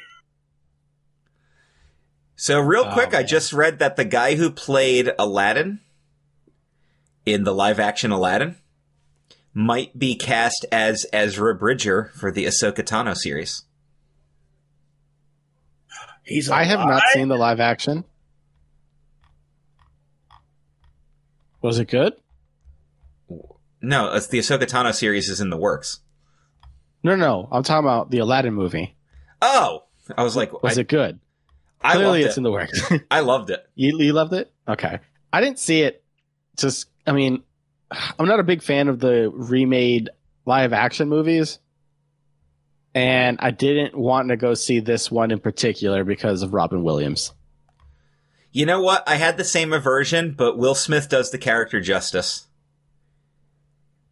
Okay. Him going, woohoo, and ha ha. Kind of. That's terrible, but I love it. All right, so we will brainstorm off air, and before Monday, well, you're listening to this on a Monday. We're recording on Saturday, but before we post the new game, we'll come up with a nice, easy pun-based game for you guys too, and we'll maybe we'll make it raunchy too, because that seems to get the popularity going too. Yeah, yeah, a bunch of sexual degenerates. Possibly, possibly. Listen, we we need that kind of tension right now. We're all stuck at home. Also, I I haven't tallied up the points just yet, but I believe no, no, I believe Matt Hardman just took the lead. Oh, I believe really? he just passed oh. Jeff because he got a bonus point and Jeff didn't, and they were tied at sixteen points last time. So, oh, Hannah okay. actually was in the lead by one point after last week, but she didn't play this week, so now she's fallen. She better make up for it with next week's game. It happens. Better be good. Oh, that's what happens. Make, make it needs to be another ten angry men. Yeah. It was twelve, Eric. Come on. Get the number oh, of yeah, men right. My bad. I was giving her the benefit of the doubt. Were you, though? Not really. Were you? um, so, movie. I have a, I have a safari story. Uh, okay. A coworker, his name's Alexander, but we all called him Sasha. And he was from... I, I, I feel terrible. I don't want to speculate where he was actually from, but he could speak five different languages, and they were all Eastern European languages. Like, and he could I, he could also speak Russian. And I think he was e- either from or had origins from one of those countries. He sounds like a spy. God damn it! Anyway. Sasha has eaten every animal on the planet, at least once. Every when, animal? When I say every animal, I mean he's got a, he's got a pretty, I don't know if it's every animal, but he's got a pretty impressive list. He's basically tried everything. We would talk about the animals on safari, and he'd be like, yeah, I've eaten that. Yeah, I've tried that. I've had that. I'm like, you've eaten rhino? Yeah, it's tough, but I've tried it. You've eaten giraffe? Yeah, I've, tr- I've tried it. You've eaten lion? Like, he's tried everything. He's like, the only thing you can't eat is a skunk. You just can't cook Never the meat. Can endangered rhino. But I just, it's just got a kick out of the fact that you would just bring up an animal and be like, yeah, I've eaten that. That's good. Nah, don't try that. That's not very good. Like, God, yeah, it's probably a smaller list of shit he hasn't eaten, to be honest. I mean, I don't think he's ever eaten Bontabok or okapis or anything that's, like, really rare or elusive, but he definitely has eaten. If it's a common animal and you've heard of it, he's eaten it. Or at least the tried crocodiles. It. Well, yeah, you can eat crocodile. Yeah, I've eaten. I, even I've eaten. Well, I've eaten alligator. But yeah. I've, I've had gator. Yeah, I've had gator. I don't. I've never. I mean, I figured it might be the same texture, but gator wasn't bad. It was. It was kind of gamey, but if you dip it, super in something, chewy. Yeah, if you dip it in something, it's not bad. Good old butter, making everything taste good. Yeah, because yeah, because because gators are like all muscle, right? So right. Like, not going to be, and you, you can't eat the whole gator. It was really the tail that they would cook. the The best part about eating the gator tail was I ate it at Gatorland, a theme park in Florida dedicated to gators.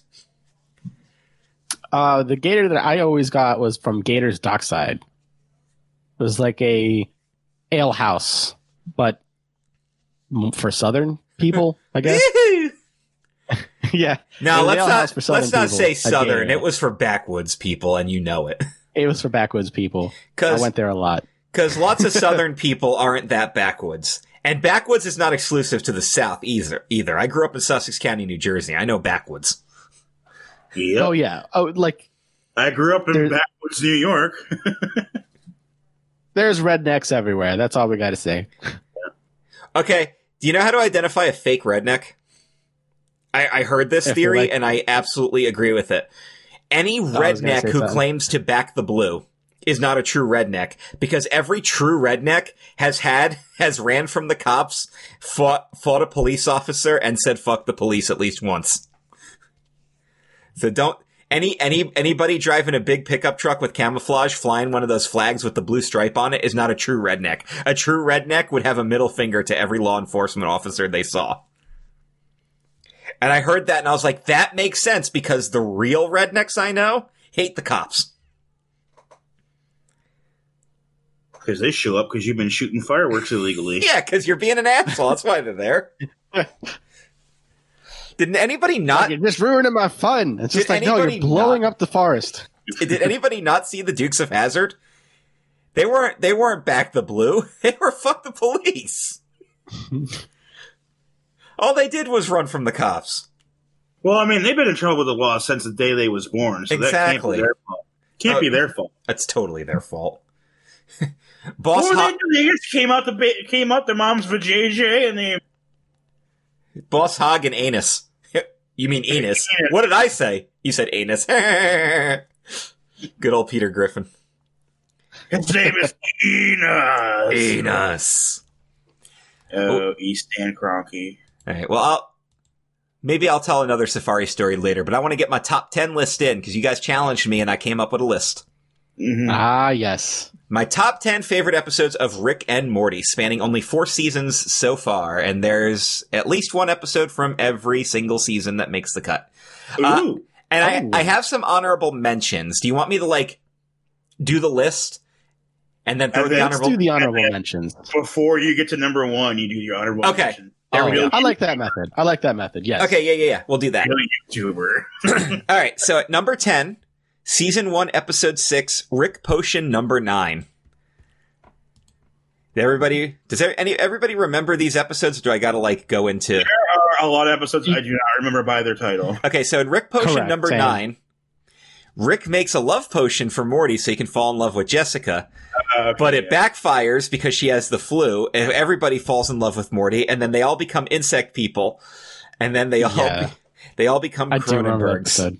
They all get Cronenberg. So Rick's solution, they all have to go to a different yeah. universe. Yes, where they fixed it, but their Rex and Morty die and take over. Yes, yes, that was a great episode. That's why the episode makes the top ten for that ending scene alone. Because Cronenberg, Rick and Morty go to the new Cronenberg, and they belong.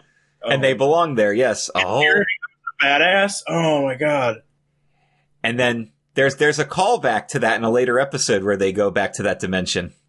Man, I wish that shotgun was my penis. yeah, but that's the other thing is like it shows the, the it, it's a real existential episode. It shows that they're in a completely different dimension now because and that's not even Morty's real original family. And that's how, and we learn that this has probably happened a couple times because they've switched dimensions more than once. We'll talk about that in another episode. And it makes you wonder, is C one thirty-seven might be their original dimension, but what dimension are they in now? We don't know. The existential crisis of Rick and Morty might not even be his original Morty. And that's what makes this episode work so damn well. Ah, it's a good one. All right. Moving on to number nine is actually my wife's favorite episode. Season three, episode eight, Morty's Mind Blowers.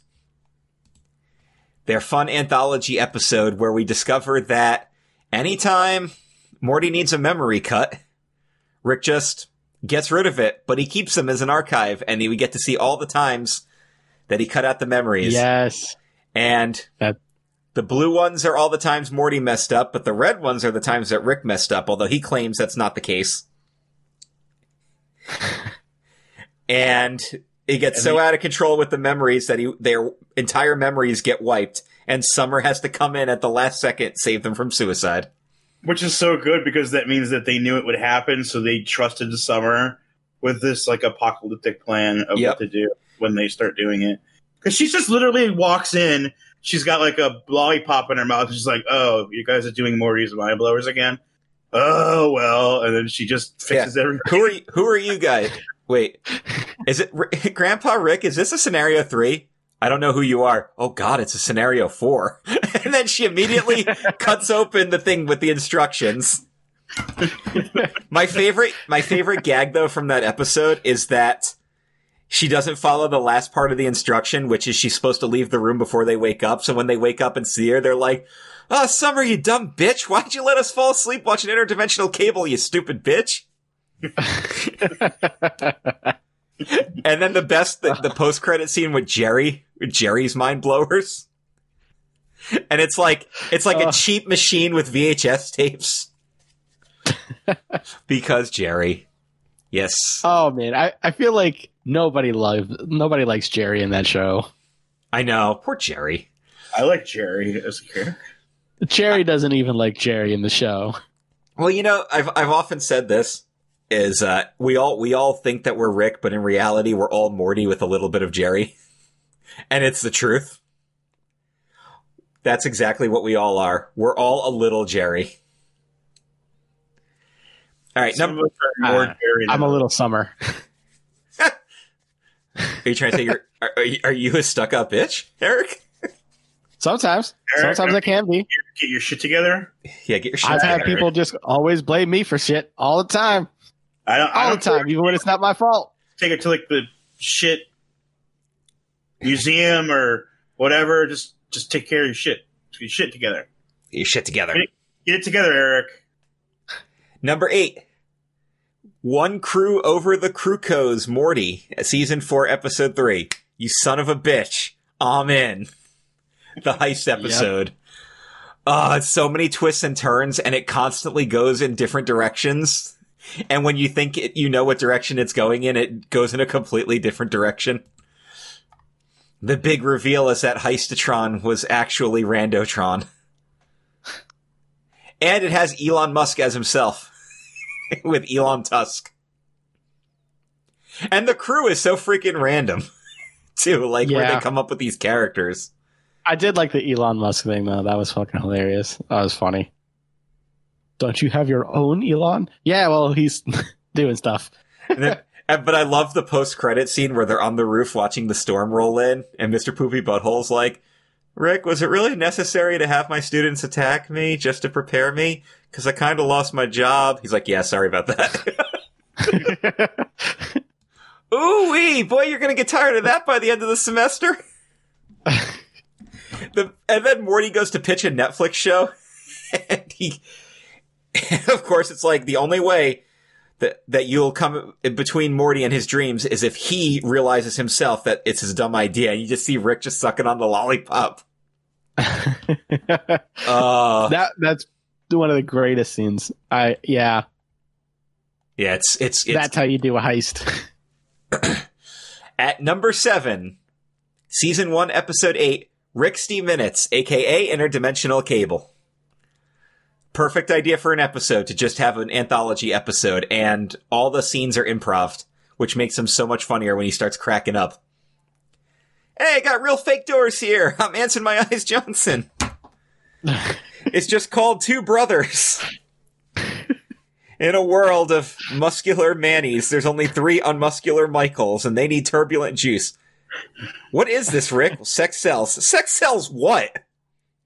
And meanwhile, Summer realizes that she was an unwanted pregnancy. And that's when Morty does the tie-in about how every day I eat breakfast six feet from my own grave. Nothing matters, Summer. Just come and watch T V with us. Yeah. Oh, and they realize that in one of the other one of the greatest lines. Jerry is a famous actor. I love doing cocaine with you, Jerry Smith. I love doing cocaine with you, Johnny Depp. Or he's banging Kristen Stewart on Johnny Depp's private yacht. And then it turns out him and Beth were meant to be together all along. I don't know how I feel about the whole Beth and Jerry thing. They're like the best worst couple ever. They're codependent! Oh god, they're codependent! uh, that's not on the list, but that is a great a great moment when you realize that the perfect version of... that the perfect version of Beth could only be formed from what her version of the perfect version of Jerry could be. I like when he's just like, I'm Jerry Smith, and she starts imagining all these Jerrys coming out just shaking hands with each other. Ugh... Oh, so good. Everything is freaking everything is is good on this show. There's actually a very if you had actually asked me to do uh my my least favorite Rick and Morty episodes, I couldn't actually fill a top ten with that, because there's only a small handful of episodes I don't really like. So Raising Gazorp Gazorp. Well, yeah, of course. Yeah. At, at number six on the best list, though, Vindicators three: The Return of Worldender. Season three, episode four, because I love the I love the Avengers parody, and I love the huge twist at the end. It turns out not only was Rick behind everything, and he's killing them off one by one, but then it turns out that it had nothing to do with Morty at all. And then the the greatest closing line ever. Uh that's it's it's too perfect. Vindicators three: The Return of Worldender. The name of my supercard team is Noob Noob. That's awesome. Yeah, this guy gets it. God it's, damn! It's a good one. And I love that we all, we realized that we already missed the first two Vindicators. We didn't actually get to see that, and Morty's upset that he missed out too. Because they hate Rick so much that they don't call him on missions. Yep. Well, absolutely need him. Let's say absolutely need him. And it turns out that uh, the one the one guy that they took out was a shapeshifter, so they had to destroy the whole planet. And Rick's like, I could have built you a device that would have found him in like five minutes. Plus, it was uh, yeah. the it was the uh, Supernova's voiced by the girl from Community.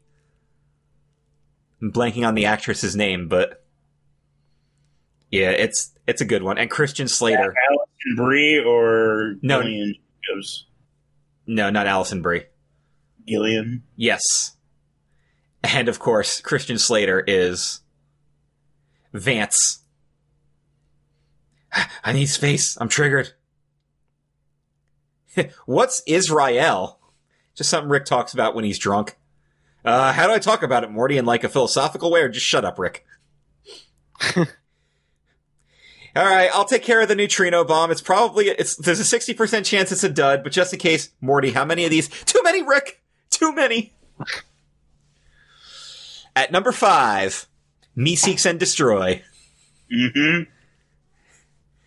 Not only for the Meeseeks plot, which is which is brilliant because they're supposed to keep it simple and they're they're struggling with Jerry because he's such a loser, but but I love the Fantasy Quest side plot where Rick is just bagging on Morty's adventure until Morty almost gets raped by the Jelly Bean King, and then oh, I forgot that was that same episode. Yeah, that's the same episode. Y'all need a ride down the stairs? My name is Slippery Stairs. They always have like the dumbest names, but it works so funny. Morty, your your adventure's in a spiral. I know, and Morty Morty just beats the shit out of him in the bathroom. I love it. They, he's like, let's just leave. And then they leave, and all of a sudden they just come right back, and he kills them. He kills them, yeah. And then they discover the evidence. They're like, just destroy it. People will get more from the idea that he represented than the jelly bean he actually was. uh, and oh, man. We'll take our food How to real go. That that is. We'll take How our food. real that fucking is. Right? We'll take our food to go. No, you won't. The cops are coming. You have so many questions to answer. Fair enough. Fucking Jerry. Ah, oh, fucking Jerry. Me Seeks and Destroys a good one. At number four, Total Recall, aka the episode with all the wacky characters, where they just keep creating more and more characters. There's supposed to be six people oh, in this house. Yes. No, but th- this says there's only always been ten. I wouldn't just write this number down. Because it, it even starts off weird, where you're just like, oh, Jerry's got a brother, Steve, and then Rick just kills him. It's like, no, he's a parasite. Keep an eye out for any wacky characters. Ooh-wee, Rick! And then the best payoff ever is he wasn't a character. He wasn't a, he wasn't a, a worm. He wasn't a parasite, and Beth tries to kill him. Yeah, he said he's sorry. I'm sorry, we never had any bad times. Yeah, maybe you should just leave. And that's the way the news goes. Oh, all of Rick's wacky catchphrases. AIDS! Grass tastes bad. Ricky Ticky Tabby! Lick, lick, lick my balls! Yeah, I say it all the time. Guys, they're doing special promotions of Nintendo through three D S's. They're special Zelda editions. We have to all get it. We can turn them over and make so much money. Nintendo, give me free stuff. Oh, uh, that show show's great. Show's just great. But yeah, that one's always yeah. funny. They have Keith David as Reverse Giraffe. They've got the Frankenstein monster. Rick, you can't kill me. I'm Pet Sylvester. You're right. Just looks at Morty with a tear in his eye. Kill Pet Sylvester. It's, it's Summer's imaginary friend. Summer, I've always loved you. Yup. And just kills her. Wasn't that the whole point was yelling at me, Rick, was to figure this out? Well, I get, and then they all were remembering all their bad memories. Like, Beth gives Summer a black eye on picture day. Summer catches Morty thinking about her friend masturbating in the kitchen. Jerry leaves Beth to get chased by a crazy homeless guy. Oh, shit. You're, yeah, that's my bitch of a sister. She's okay. Yeah, that's my bitch of a sister. All right. At number three, season four, episode eight, the Vat of Acid episode. oh, oh my God, yes. It's so fucking funny. I'm acid proof. Everything you did actually happened, Morty. You did all of it. There's only one way out, Morty. God damn it. Kiss the vat, Morty. Kiss the vat. And I, I called it as soon as I saw it, when, when they do the whole montage and Morty gets saved and the girl is like, the girl's alive and everything's back to normal. As soon as I see Jerry drop the modem, I'm like, oh no, like I said it out loud because I knew exactly what was going to happen. And it was Jerry. Oh, the, man. And then Morty gets stuck in the time loop where he keeps getting maced. Oh my God. And then the best that's part unfortunate, the man. Guy who then believes he's acid proof. Yep. Yeah. He goes on the game show, or not the game, uh, talk show. Yeah, yeah, Johnny Carson. He just fucking dies. Nobody even stops it. All right, we'll just take a break now. Uh, the, and the best is how Morty guilt trips Rick into making the device in the first place. He's like, you're just saying it because you can't do it. Fuck you, Morty. I can do anything. uh, it's, uh, it's so it was, that was definitely the highlight of season four was uh, that's one hundred percent the highlight. It's such a friggin' funny episode. All right. We're in top two territory now at number two, the opener of season three, the Rick Shank Rickdemption. The entire payoff to us waiting for so long from season two, we finally get to the to season I repeat, three. Never left the Shonies. Never left the Shonies. Oh, with Nathan Fillion as the guest voice, and he takes out the entire Citadel of Ricks, and then it, they actually brought back the Szechuan sauce because Yo, of the episode. For, yeah, like wow, I want that Mulan. How- Szechuan sauce. That's my series arc, Morty. Oh, jeez. It's, it's literally how powerful that show is, is that they had so much pull, they actually brought back Szechuan sauce. uh, it's so... It's just a funny episode because it keeps having... It's one of those episodes, there's every reveal is a hit, where it turns out you, you think you're actually getting somewhere with Rick's actual origin story, where you find out he just made up the whole thing just so he can get out of the body, how he keeps switching bodies. the, I'm going to go take a shit every time something crazy's happening. And it turns out he dethroned the government just because he hated the government. And he's just like, uh, those are good pitches, kids, but all I have to do is just kill their currency. and then of course, and of course, freaking Jerry. Where it's just like, I'll never leave you again. And as soon as, as soon as Beth forgives him, he's like, foot down time. It's like, yeah, we're getting divorced. And it just, oh, it's so perfect the whole way. And of course, there's the post-credit scene with Phoenix Person and Tammy, which has a payoff at the end of season four. It takes, which is why I know we're not done with other arcs on this show because of that. So. All right, before we get to number one, here are my honorable mentions. Uh, M. Night Shyamalan's, which is the simulator, just for Jerry. Yep. Close Rick Counters of the Rick Kind, which is where we get the introduction to the Citadel of Ricks, and we get evil Rick that turns out to actually be an evil Morty. And with the, oh, it's like payoff at Neverland Ranch. This guy gets it. Uh, Morty Night Run, which has the Blips and Chips episode, and uh, and Fart, the gastric being. Yes. I just love that. The, the Roy thing sells that for me by itself. The video game Roy, where you're just simulating. Yeah. Oh, where's, yeah. Where's my wife? You're playing a game, Morty. Yeah, fifty-five years. Too bad you blew it in your thirties with your birdwatching phase. Uh, the Ricks Must Be Crazy, with Stephen Colbert as a guest voice, where we turn out that Rick's car is powered by its own little universe. And Summer has her own, her own horror show going on as she has to keep, as the car keeps killing the officers as they show up. I'm told to keep Summer safe, not make her like totally like, like everything. Yeah, that's you. That's what you sound like. uh, Pickle Rick. No explanation needed there. That has Danny Trejo as a guest voice. Yeah. Pickle Rick. Pickle, Pickle Rick. Rick. Uh, the episode itself is good, but it's an honorable mention just because of the fact that that the Pickle Rick thing transcended the actual episode. And honestly, the the the uh, therapy scenes are the funnier part it of is. that. It is a great character episode. It's, like, it's a so great. Why, why did Grandpa turn himself into a pickle? Yeah, so, and do you believe Grandpa turned himself into? And I like how she doesn't even she doesn't even flinch when he shows up too as a pickle.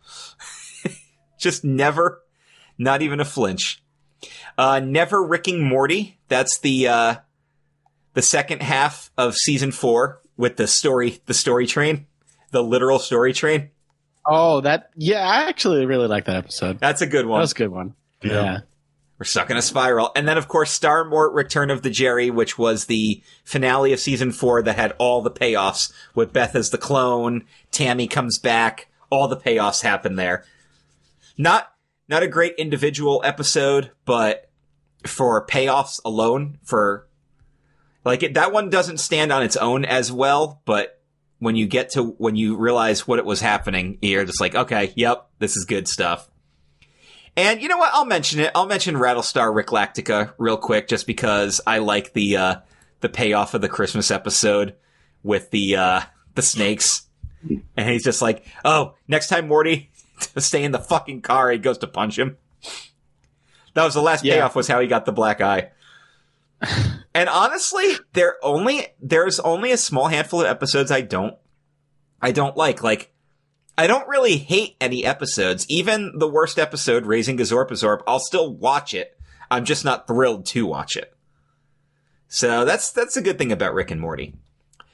But now at number one, what I believe is the best Rick and Morty episode is the episode that features the least Rick and Morty, but also the most Rick and Morty. Season three, episode seven, the Ricklantis mix-up, Tales from the Citadel. It d- barely has our Rick and Morty in it, but the whole episode are just Ricks and Mortys. And it's all interconnecting storylines with a huge payoff at the end with the presidential election. That, I believe, is the best Rick and Morty episode. Because you have... the campaign with the Morty running for president. You have the Mortytown locals with the the rookie Rick cop and the the the shitty Morty.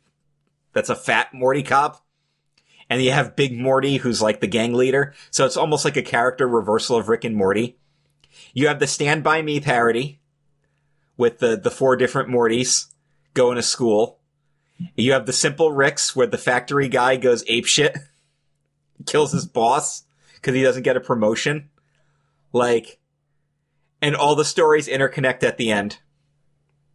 It is weird, like, what this, there's like this entire society of Ricks and Mortys that aren't the Rick and Morty, where Rick is a genius and Morty is just a kid that offsets how yeah. much genius it is. Cause, so, cause, what do these other Rick and Mortys do? They make an entire society of people. Yep.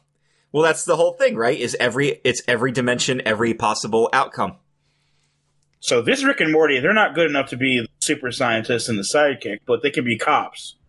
Or yep, these exactly. Ones can be janitors. These ones can be teachers. That's why it's so brilliant. And the other thing is, it they're all the same thing, right? They're all Ricks and they're all Mortys, but the show makes you differentiate all of them. And not just with character designs either. You always know which Morty is your Morty versus another Morty, right? Like, that's that's uh, something that the show does absolutely brilliantly. Yeah.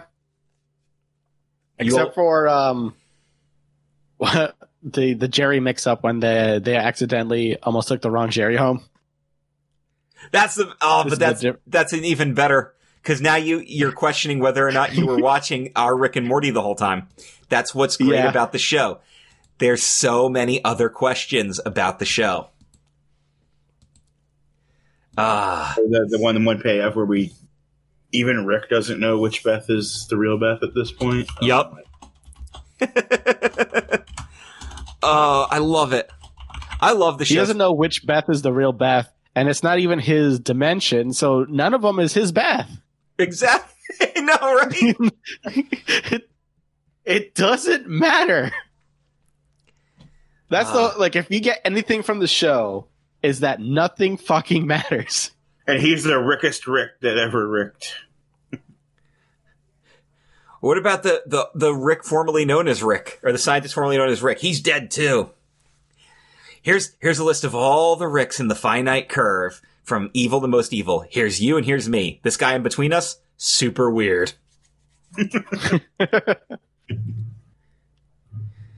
And I, I also love some of the really simple stuff. Like sometimes you just see in the background, Morty's got a blue shirt and Rick has a yellow shirt. I don't know. It's just, uh, just love it. You expect this to be a fair trial? Our lawyer's a Morty. Uh, we just keep him here because he's fun. Look at him go. Oh, yeah. No, I don't want to see your pod collection. Order in the court. What the hell? Oh, jeez. I say, oh, geez, way too much. By the way, like that's, I say that way too much in real life. Oh, you know, geez. I do love Rick and Morty, but I feel like th- my favorite thing about Mick, uh, Rick and Morty is the court trial reading. It's not even yes, the show. It's not even an actual. it's it's an actual court case read by the Rick and Morty characters. Yes, and it's fantastic. H- have you heard them? Yup, Dan. No, I have not. Oh God. Uh, let's see if I can find it, and I'll link it to you, and you can listen to it at some point. Yeah, it's it's fucking brilliant. It's an actual you will court be case. Dying laughing, man. It's an actual court case, and they're just reciting the lines as Rick and Morty. Jeez. Ah, uh, it's so good. It's so funny. It's fucking. I think that's what makes it funnier, though, is when you realize it actually was like a real thing. um. So yeah, that's that's gonna do it. I don't know if I have a challenge off the top of my head for either of you, because I feel like I always challenge you well, guys, and then one of you challenges me. We'll do this. We'll do a mystery challenge, so no one will, no one listening will actually know what the challenge is. But the next episode, we'll definitely have a challenge set. That way, you'll be surprised when you listen to the next episode. I'll just come up with a random top ten list. Yeah. And be like, here you go. And they'll be like, uh, okay. I'm like, all right. I'm trying to think of a couple of like other ideas that I could even come up with that. Well, I mean, you guys know, like, I mean, you guys know the, the stuff I'm into, so it shouldn't be that hard to come up with a challenge. And I've been, I've been kind of keeping it to like personalized stuff for you guys. Because I know that Eric isn't going to have a vinyl collection, and I know that Dan isn't going to have a list of animes. So I was like, well, we'll we'll personalize these. Or we can come up with a challenge and each do a list for the same thing. If it's something we could all do. Hmm. Hmm. So. All right, well, if we don't come up with anything by the end of the show... Uh, we'll, I'll open it up to the group and let them challenge us. We'll see what, what they come up with. What they come up with. But, uh, real quick, let me tell another Safari story because I want to make sure I get a couple of these in. So did I ever tell you guys about the time that I just gave up because nobody was paying attention to me anymore because everybody was laughing too hard and nothing I could say would have mattered? Um, yeah. Okay. So... On the Safari, there's a there's a part where on one side of the truck are the mandrels. Does everybody here know what a mandrel is? Nope. Okay, Rafiki. What is a mandrel? Rafiki. Oh, okay. Okay. They're the monkeys with the colorful faces and the colorful asses. The men are much more colorful than the women. They get banana, squish banana. Well, the mandrels would only basically be active in the morning by about one, two p.m., they'd pretty much stop being active and you probably wouldn't, you'd be lucky if you actually saw them the rest of the day. Fortunately, on the other side is where the male elephants were kept because the bull elephants are solitary elephants. So they would be by themselves. The family herd were all the females and the kids. Makes sense, right? So the male and yeah. Depending on which male was out, uh, there was Mackie who had the short tusks. And then there was, uh, good old, good old big boy. Big Willie. Big Willie.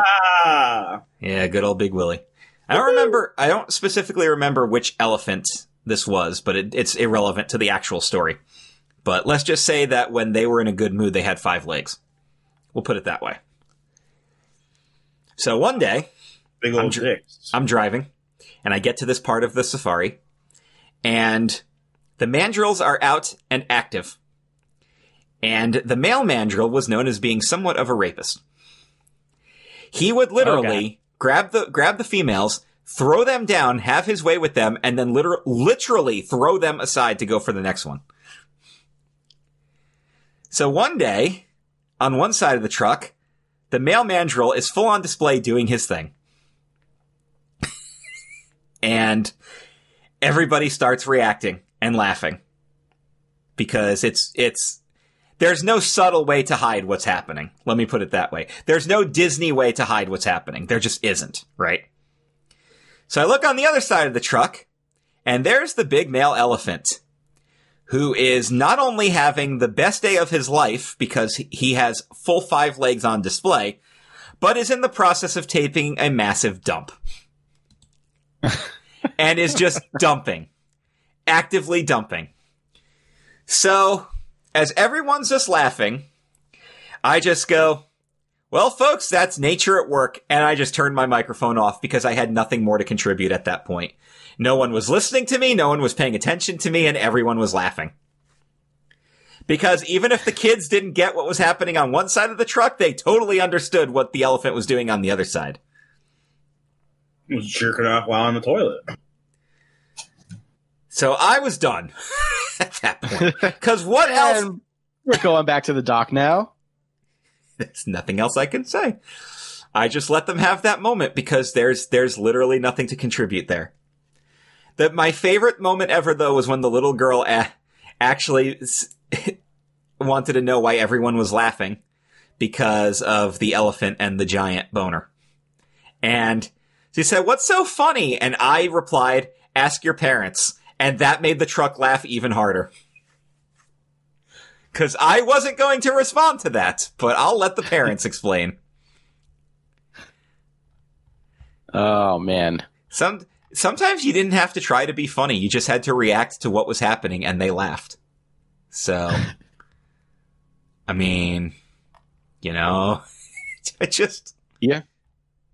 Yeah. Uh, and I mean, that was the thing, though, was there were definitely times when animals were doing what nature intended. Whether it was the hippos doing what I called the windshield wiper poop, because they would that thing would machine gun out, and their tails would be swishing back and forth. So it would scatter. That was always disgusting. Uh, whether it was the elephants going at that time, whether it was the elephants, the, the, the, the little kid mounting his sister. And I know that they're brother and sister. The guests didn't know that, but I did. Uh, yeah, those things happen. And they're not very Disney friendly, but what are you going to do? Because, you know. Definitely not get in between them.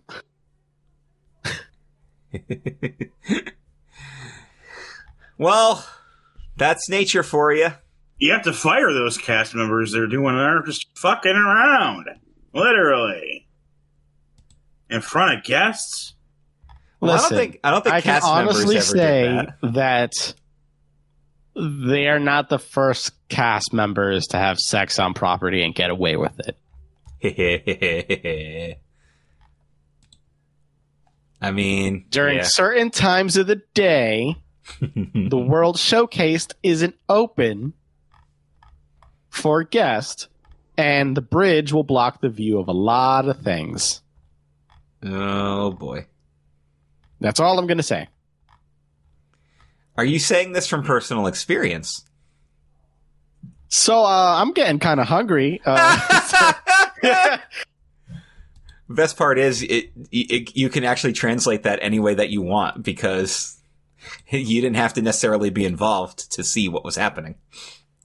That that's true. That's the sad part there. All right. So as we as we begin to wrap up this week's episode of the Nerd Table, let's just uh, one more quick thing. The Mars rover has landed, and there's already memes, whether it's like Jawas or anything else that they people could possibly put in. I've seen Rick and Morty. You know, the first images sent back from Mars, one of them said send nudes written in the sand. So I, I always appreciate stuff like that. But I did actually just retweet this. If anybody follows me on Twitter at Chris O'Mealy, you, I actually just retweeted the first image of the Mars rover, and it has sound, so you can hear what the red planet sounds like. And that's pretty cool. Like, I love space stuff. We could do an entire episode with me talking about space theories and, like, inner, like, the universe. My, like, my theories on multiverse and origin of the universe and where the expansion's going to stop. I think we actually mentioned that in an old episode, too, that, like, somebody came up with the uh, the trillions of light year circumference that the universe is going to actually stop expanding at, which is, like, such an unfathomably big number that you'll never be able to comprehend how big the universe actually is. Now, do you think there'll be like a rubber band effect? Like once it gets to a point where it stops, it'll collapse back in on itself? I think that I think that if that theory turns out to be true, then yes, I think that the the big crunch is inevitable at that point. So, Because because that's the thing, right? Scientists are so were so convinced that the universe was going to expand forever and the big rip was going to be the end of it. But now there are theories suggesting that the crunch theory might turn out to be true. I think the universe will collapse in on itself. I think, and it'll be reborn. And I think we're going to start over from scratch. And hopefully this time I'm a millionaire, because this one's bullshit. What the fuck is this? Is this snow? I fucking hate this. I love snow, but you don't.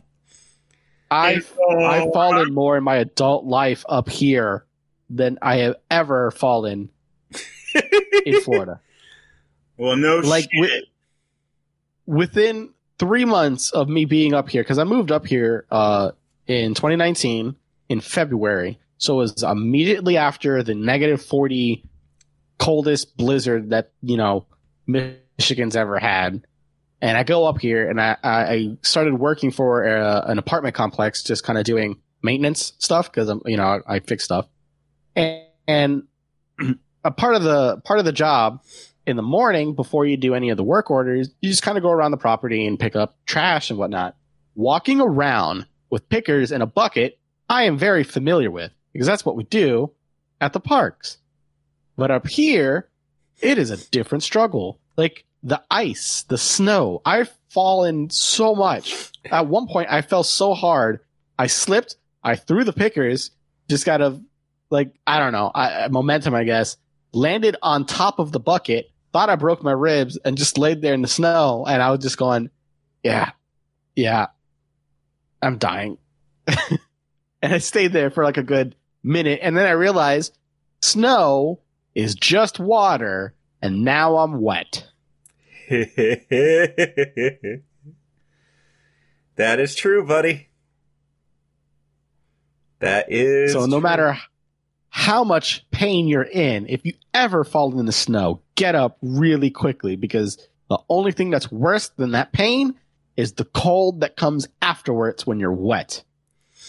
In college, we did a thing about spring break for our campus news station that I worked at, because when you're in broadcasting school, you do the campus news program. And the funny part was we had we had like these just this huge snowstorm right around time for spring break. So to to shoot that segment, they uh, I sat in the snow to do the whole thing. And when I got up, I was just like, my ass is very cold, and I need to go. Fortunately, I was going right back to my apartment to get changed anyway, so I didn't really care. But I'm like, this is cold. I'm cold. I'm I'm done. I'm going back. This is cold, yeah. And I'm cold. I I'd still prefer the cold over the heat, though. Yes, because my so all right. So I have two theories about this, and I, I think they both reign true. It's better to warm up than it is to cool down. It is very easy to continue to layer up to warm up. Yep. But at the same time, in a bad snowstorm, you can't do anything. You can't go anywhere. That's true. So but you can only get so naked before you go to jail. Well, yes. But if it's hot, even if you're if you're naked laying with a fan blowing on you, there's only so much you can possibly cool down. Yeah. Heat can be very miserable. So it really, yeah. really depends. You just get a cold washcloth and put it on your head. Of course, if you have too much hair, it's not going to help. But right. Cut your well, hair. I don't have an issue then. Yeah, uh, I mean, I've been a buzz cut guy since I was you know, second grade, like just all the way down with a pair of clippers. Um, That's so. why swimming was always so important growing up, because our pool was always really cold and it would take forever. Even on a hot day, it would take forever to get into it, because I'm like, God, I got to really adjust. And this is freezing.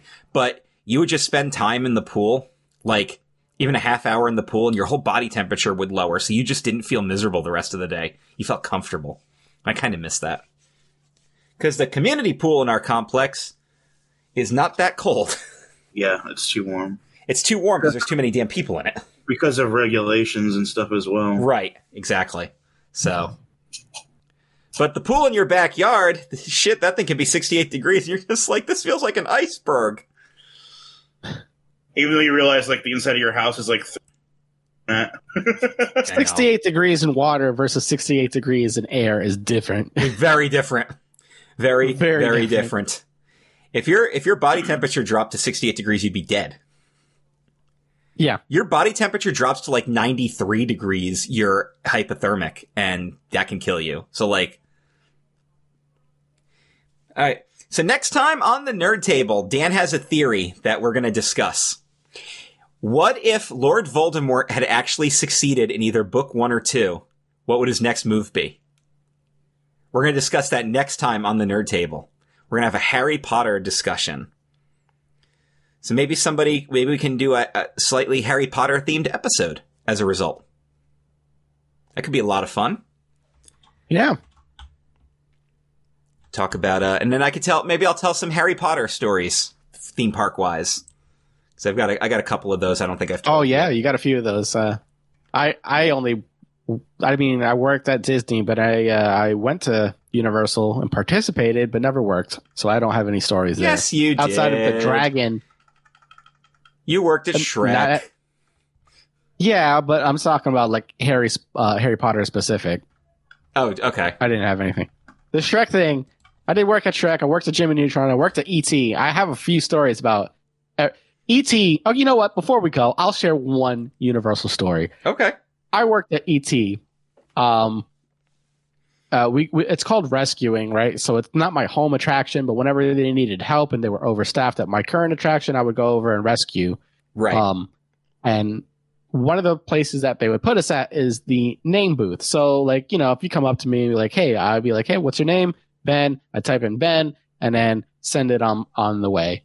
Um, well, the name generator, like E T, can only say so many names, and let's just say Shanique was not on there.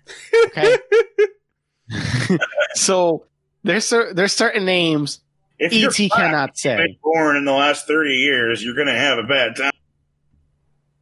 Uh, it, it doesn't even have to be, you can be from Japan and, you know, have one of those like unique names, and it's not going to be in there. Unfortunately, they try to update it, and they did. And they have the most famous names like Muhammad and uh, like from ethnic stuff like that. Well, Muhammad's like, actually the most common name in the world. They don't have. Right. Right. So, I mean, they have ethnic names, they have but they have the most common ethnic names. So they don't have, you know, obscure names. We're out but, of Bort license plates. I repeat, we're out of Bort license plates. What I'd like to do in those positions, and people would, they would get such an attitude, and like, I am sorry, the name's not in here. They would get upset. So I would be like, oh, I'll just put a name down of what you're acting like, and I just give people dick. And I give them the card because they can't see what's on the card. So I once, for like a solid hour, everyone's name was Dick. So E T at the end of the ride says bye, and then followed by the names of, well, you know, the cards that are getting scanned.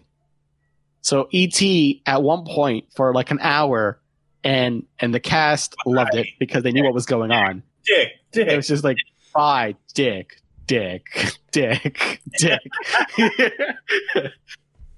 And they, like, the cast just knew that they had pissed me off.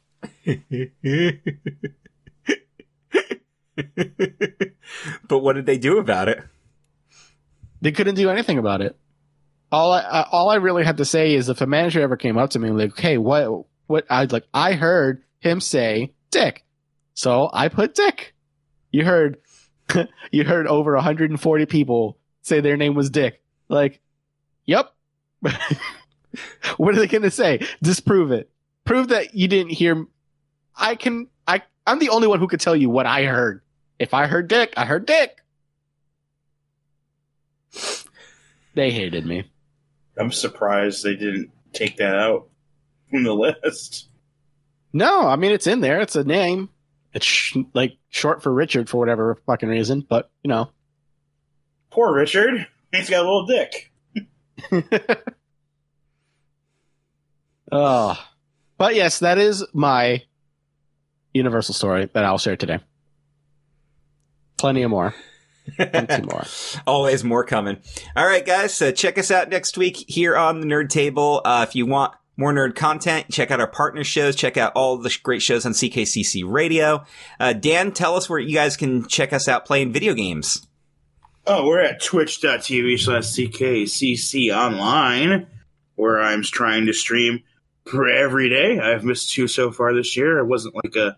I'm going to try to do every day. I mean, there's like famous streamers that don't even get three hundred days a year, so I'm figuring... Well, yeah. But that's the thing, right? Is like, there have been fifty days in the year so far. I know this because I'm doing those daily challenges on Facebook, so I'm counting them. And you've only missed two out of that, which means you still streamed forty-eight times. That's still really impressive.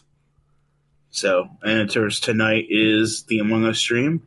Although it might be shortened because people are out of town and it's just my grandmother and I right now, so I got to make sure that she's got all her stuff she needs. So, um, make sure she gets fed and stuff. So, I that might would be good.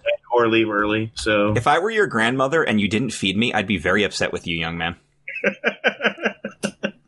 So, she actually started a new uh, a new medication, and her diabetes is now in pre-diabetic mode, which is great because she's been full-on diabetic for like twenty-five years. So, like, this is a really good medication she's on now. So. Nice. If you guys have top ten challenges you'd like to issue to us, we will accept them. If you have ideas for the entertainment challenge, we will accept those as well. You can go to facebook.com slash group slash the nerd table pod, and you can participate and interact with us on a daily basis. We're always posting stuff in there, funny memes and other just wacky stuff that we think of at the spurn of the moment. That's an old joke, but. Oh, we obviously. Obviously, yeah. But like. There's always stuff to interact with, and I just updated the points, so I'd like to congratulate Jeff Trelowitz and Matt Hardman on being tied for first place. Oh, they are tied. And Brian, Leon, and Hannah are tied for second place. Ooh. So that's where you guys currently stand. Randy Moyer is in third place. Jay Winger is in fourth place. And then there's a huge gap before we get to the rest of the people who've only played like once or twice, so... Or sucked and didn't get any points, because that's happened too. So, damn, call it out like you like it is, I guess. But here's the thing: uh, Dan has a pro tip on playing these games. Dan, uh, one is get good, and the other is be more funny. There you go. So check us out, guys. Next week we'll have even more WandaVision.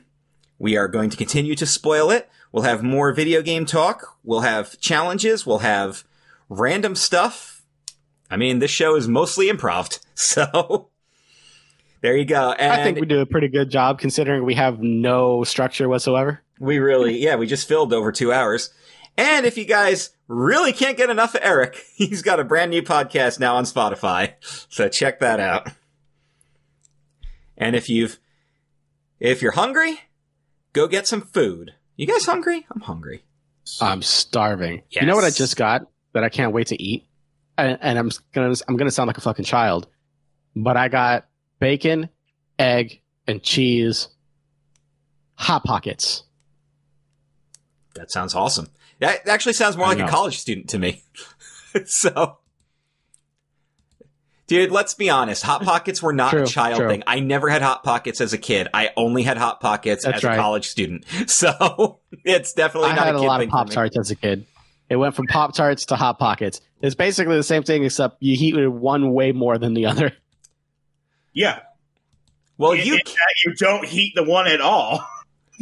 yeah, you, you can just eat fucking Pop-Tarts the way it, it comes. I often just eat Pop-Tarts right out of the I, packaging. I don't think I've heated a Pop-Tart this century.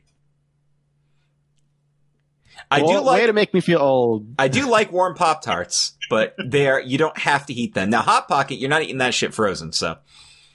I mean, uh, you're, you're, you're barely eating that shit when it's hot. Yeah, you're eating it partially frozen. Hot Pocket. Anyway. Dead Pocket. Pocket, a, pockets. We should do a whole thing on stand-up comedians. Diarrhea Pocket. But yes. Oh, so that's, yeah, we could. That's what's happening here at the Nerd Table. Check us out. Thank you guys for continuing to tune in. We appreciate your support. Like us, follow us, do all do all the things, and uh, keep supporting us. Keep supporting our ventures, because we can only get better from here. I mean, we really can't... Stuck right now. We we really can't get worse, and we so I'm just way just, to look on the bright side. It is the bright side, damn it! Yeah. All right, guys. Well, we'll we see. can't suck any more than we do today, and we did, but that's fine. We will see you guys next week for another edition of the Nerd Table. Take care, fill up those bellies, and have a wonderful day. For more great content like this, be sure to check out C K C C Radio and subscribe to never miss an episode.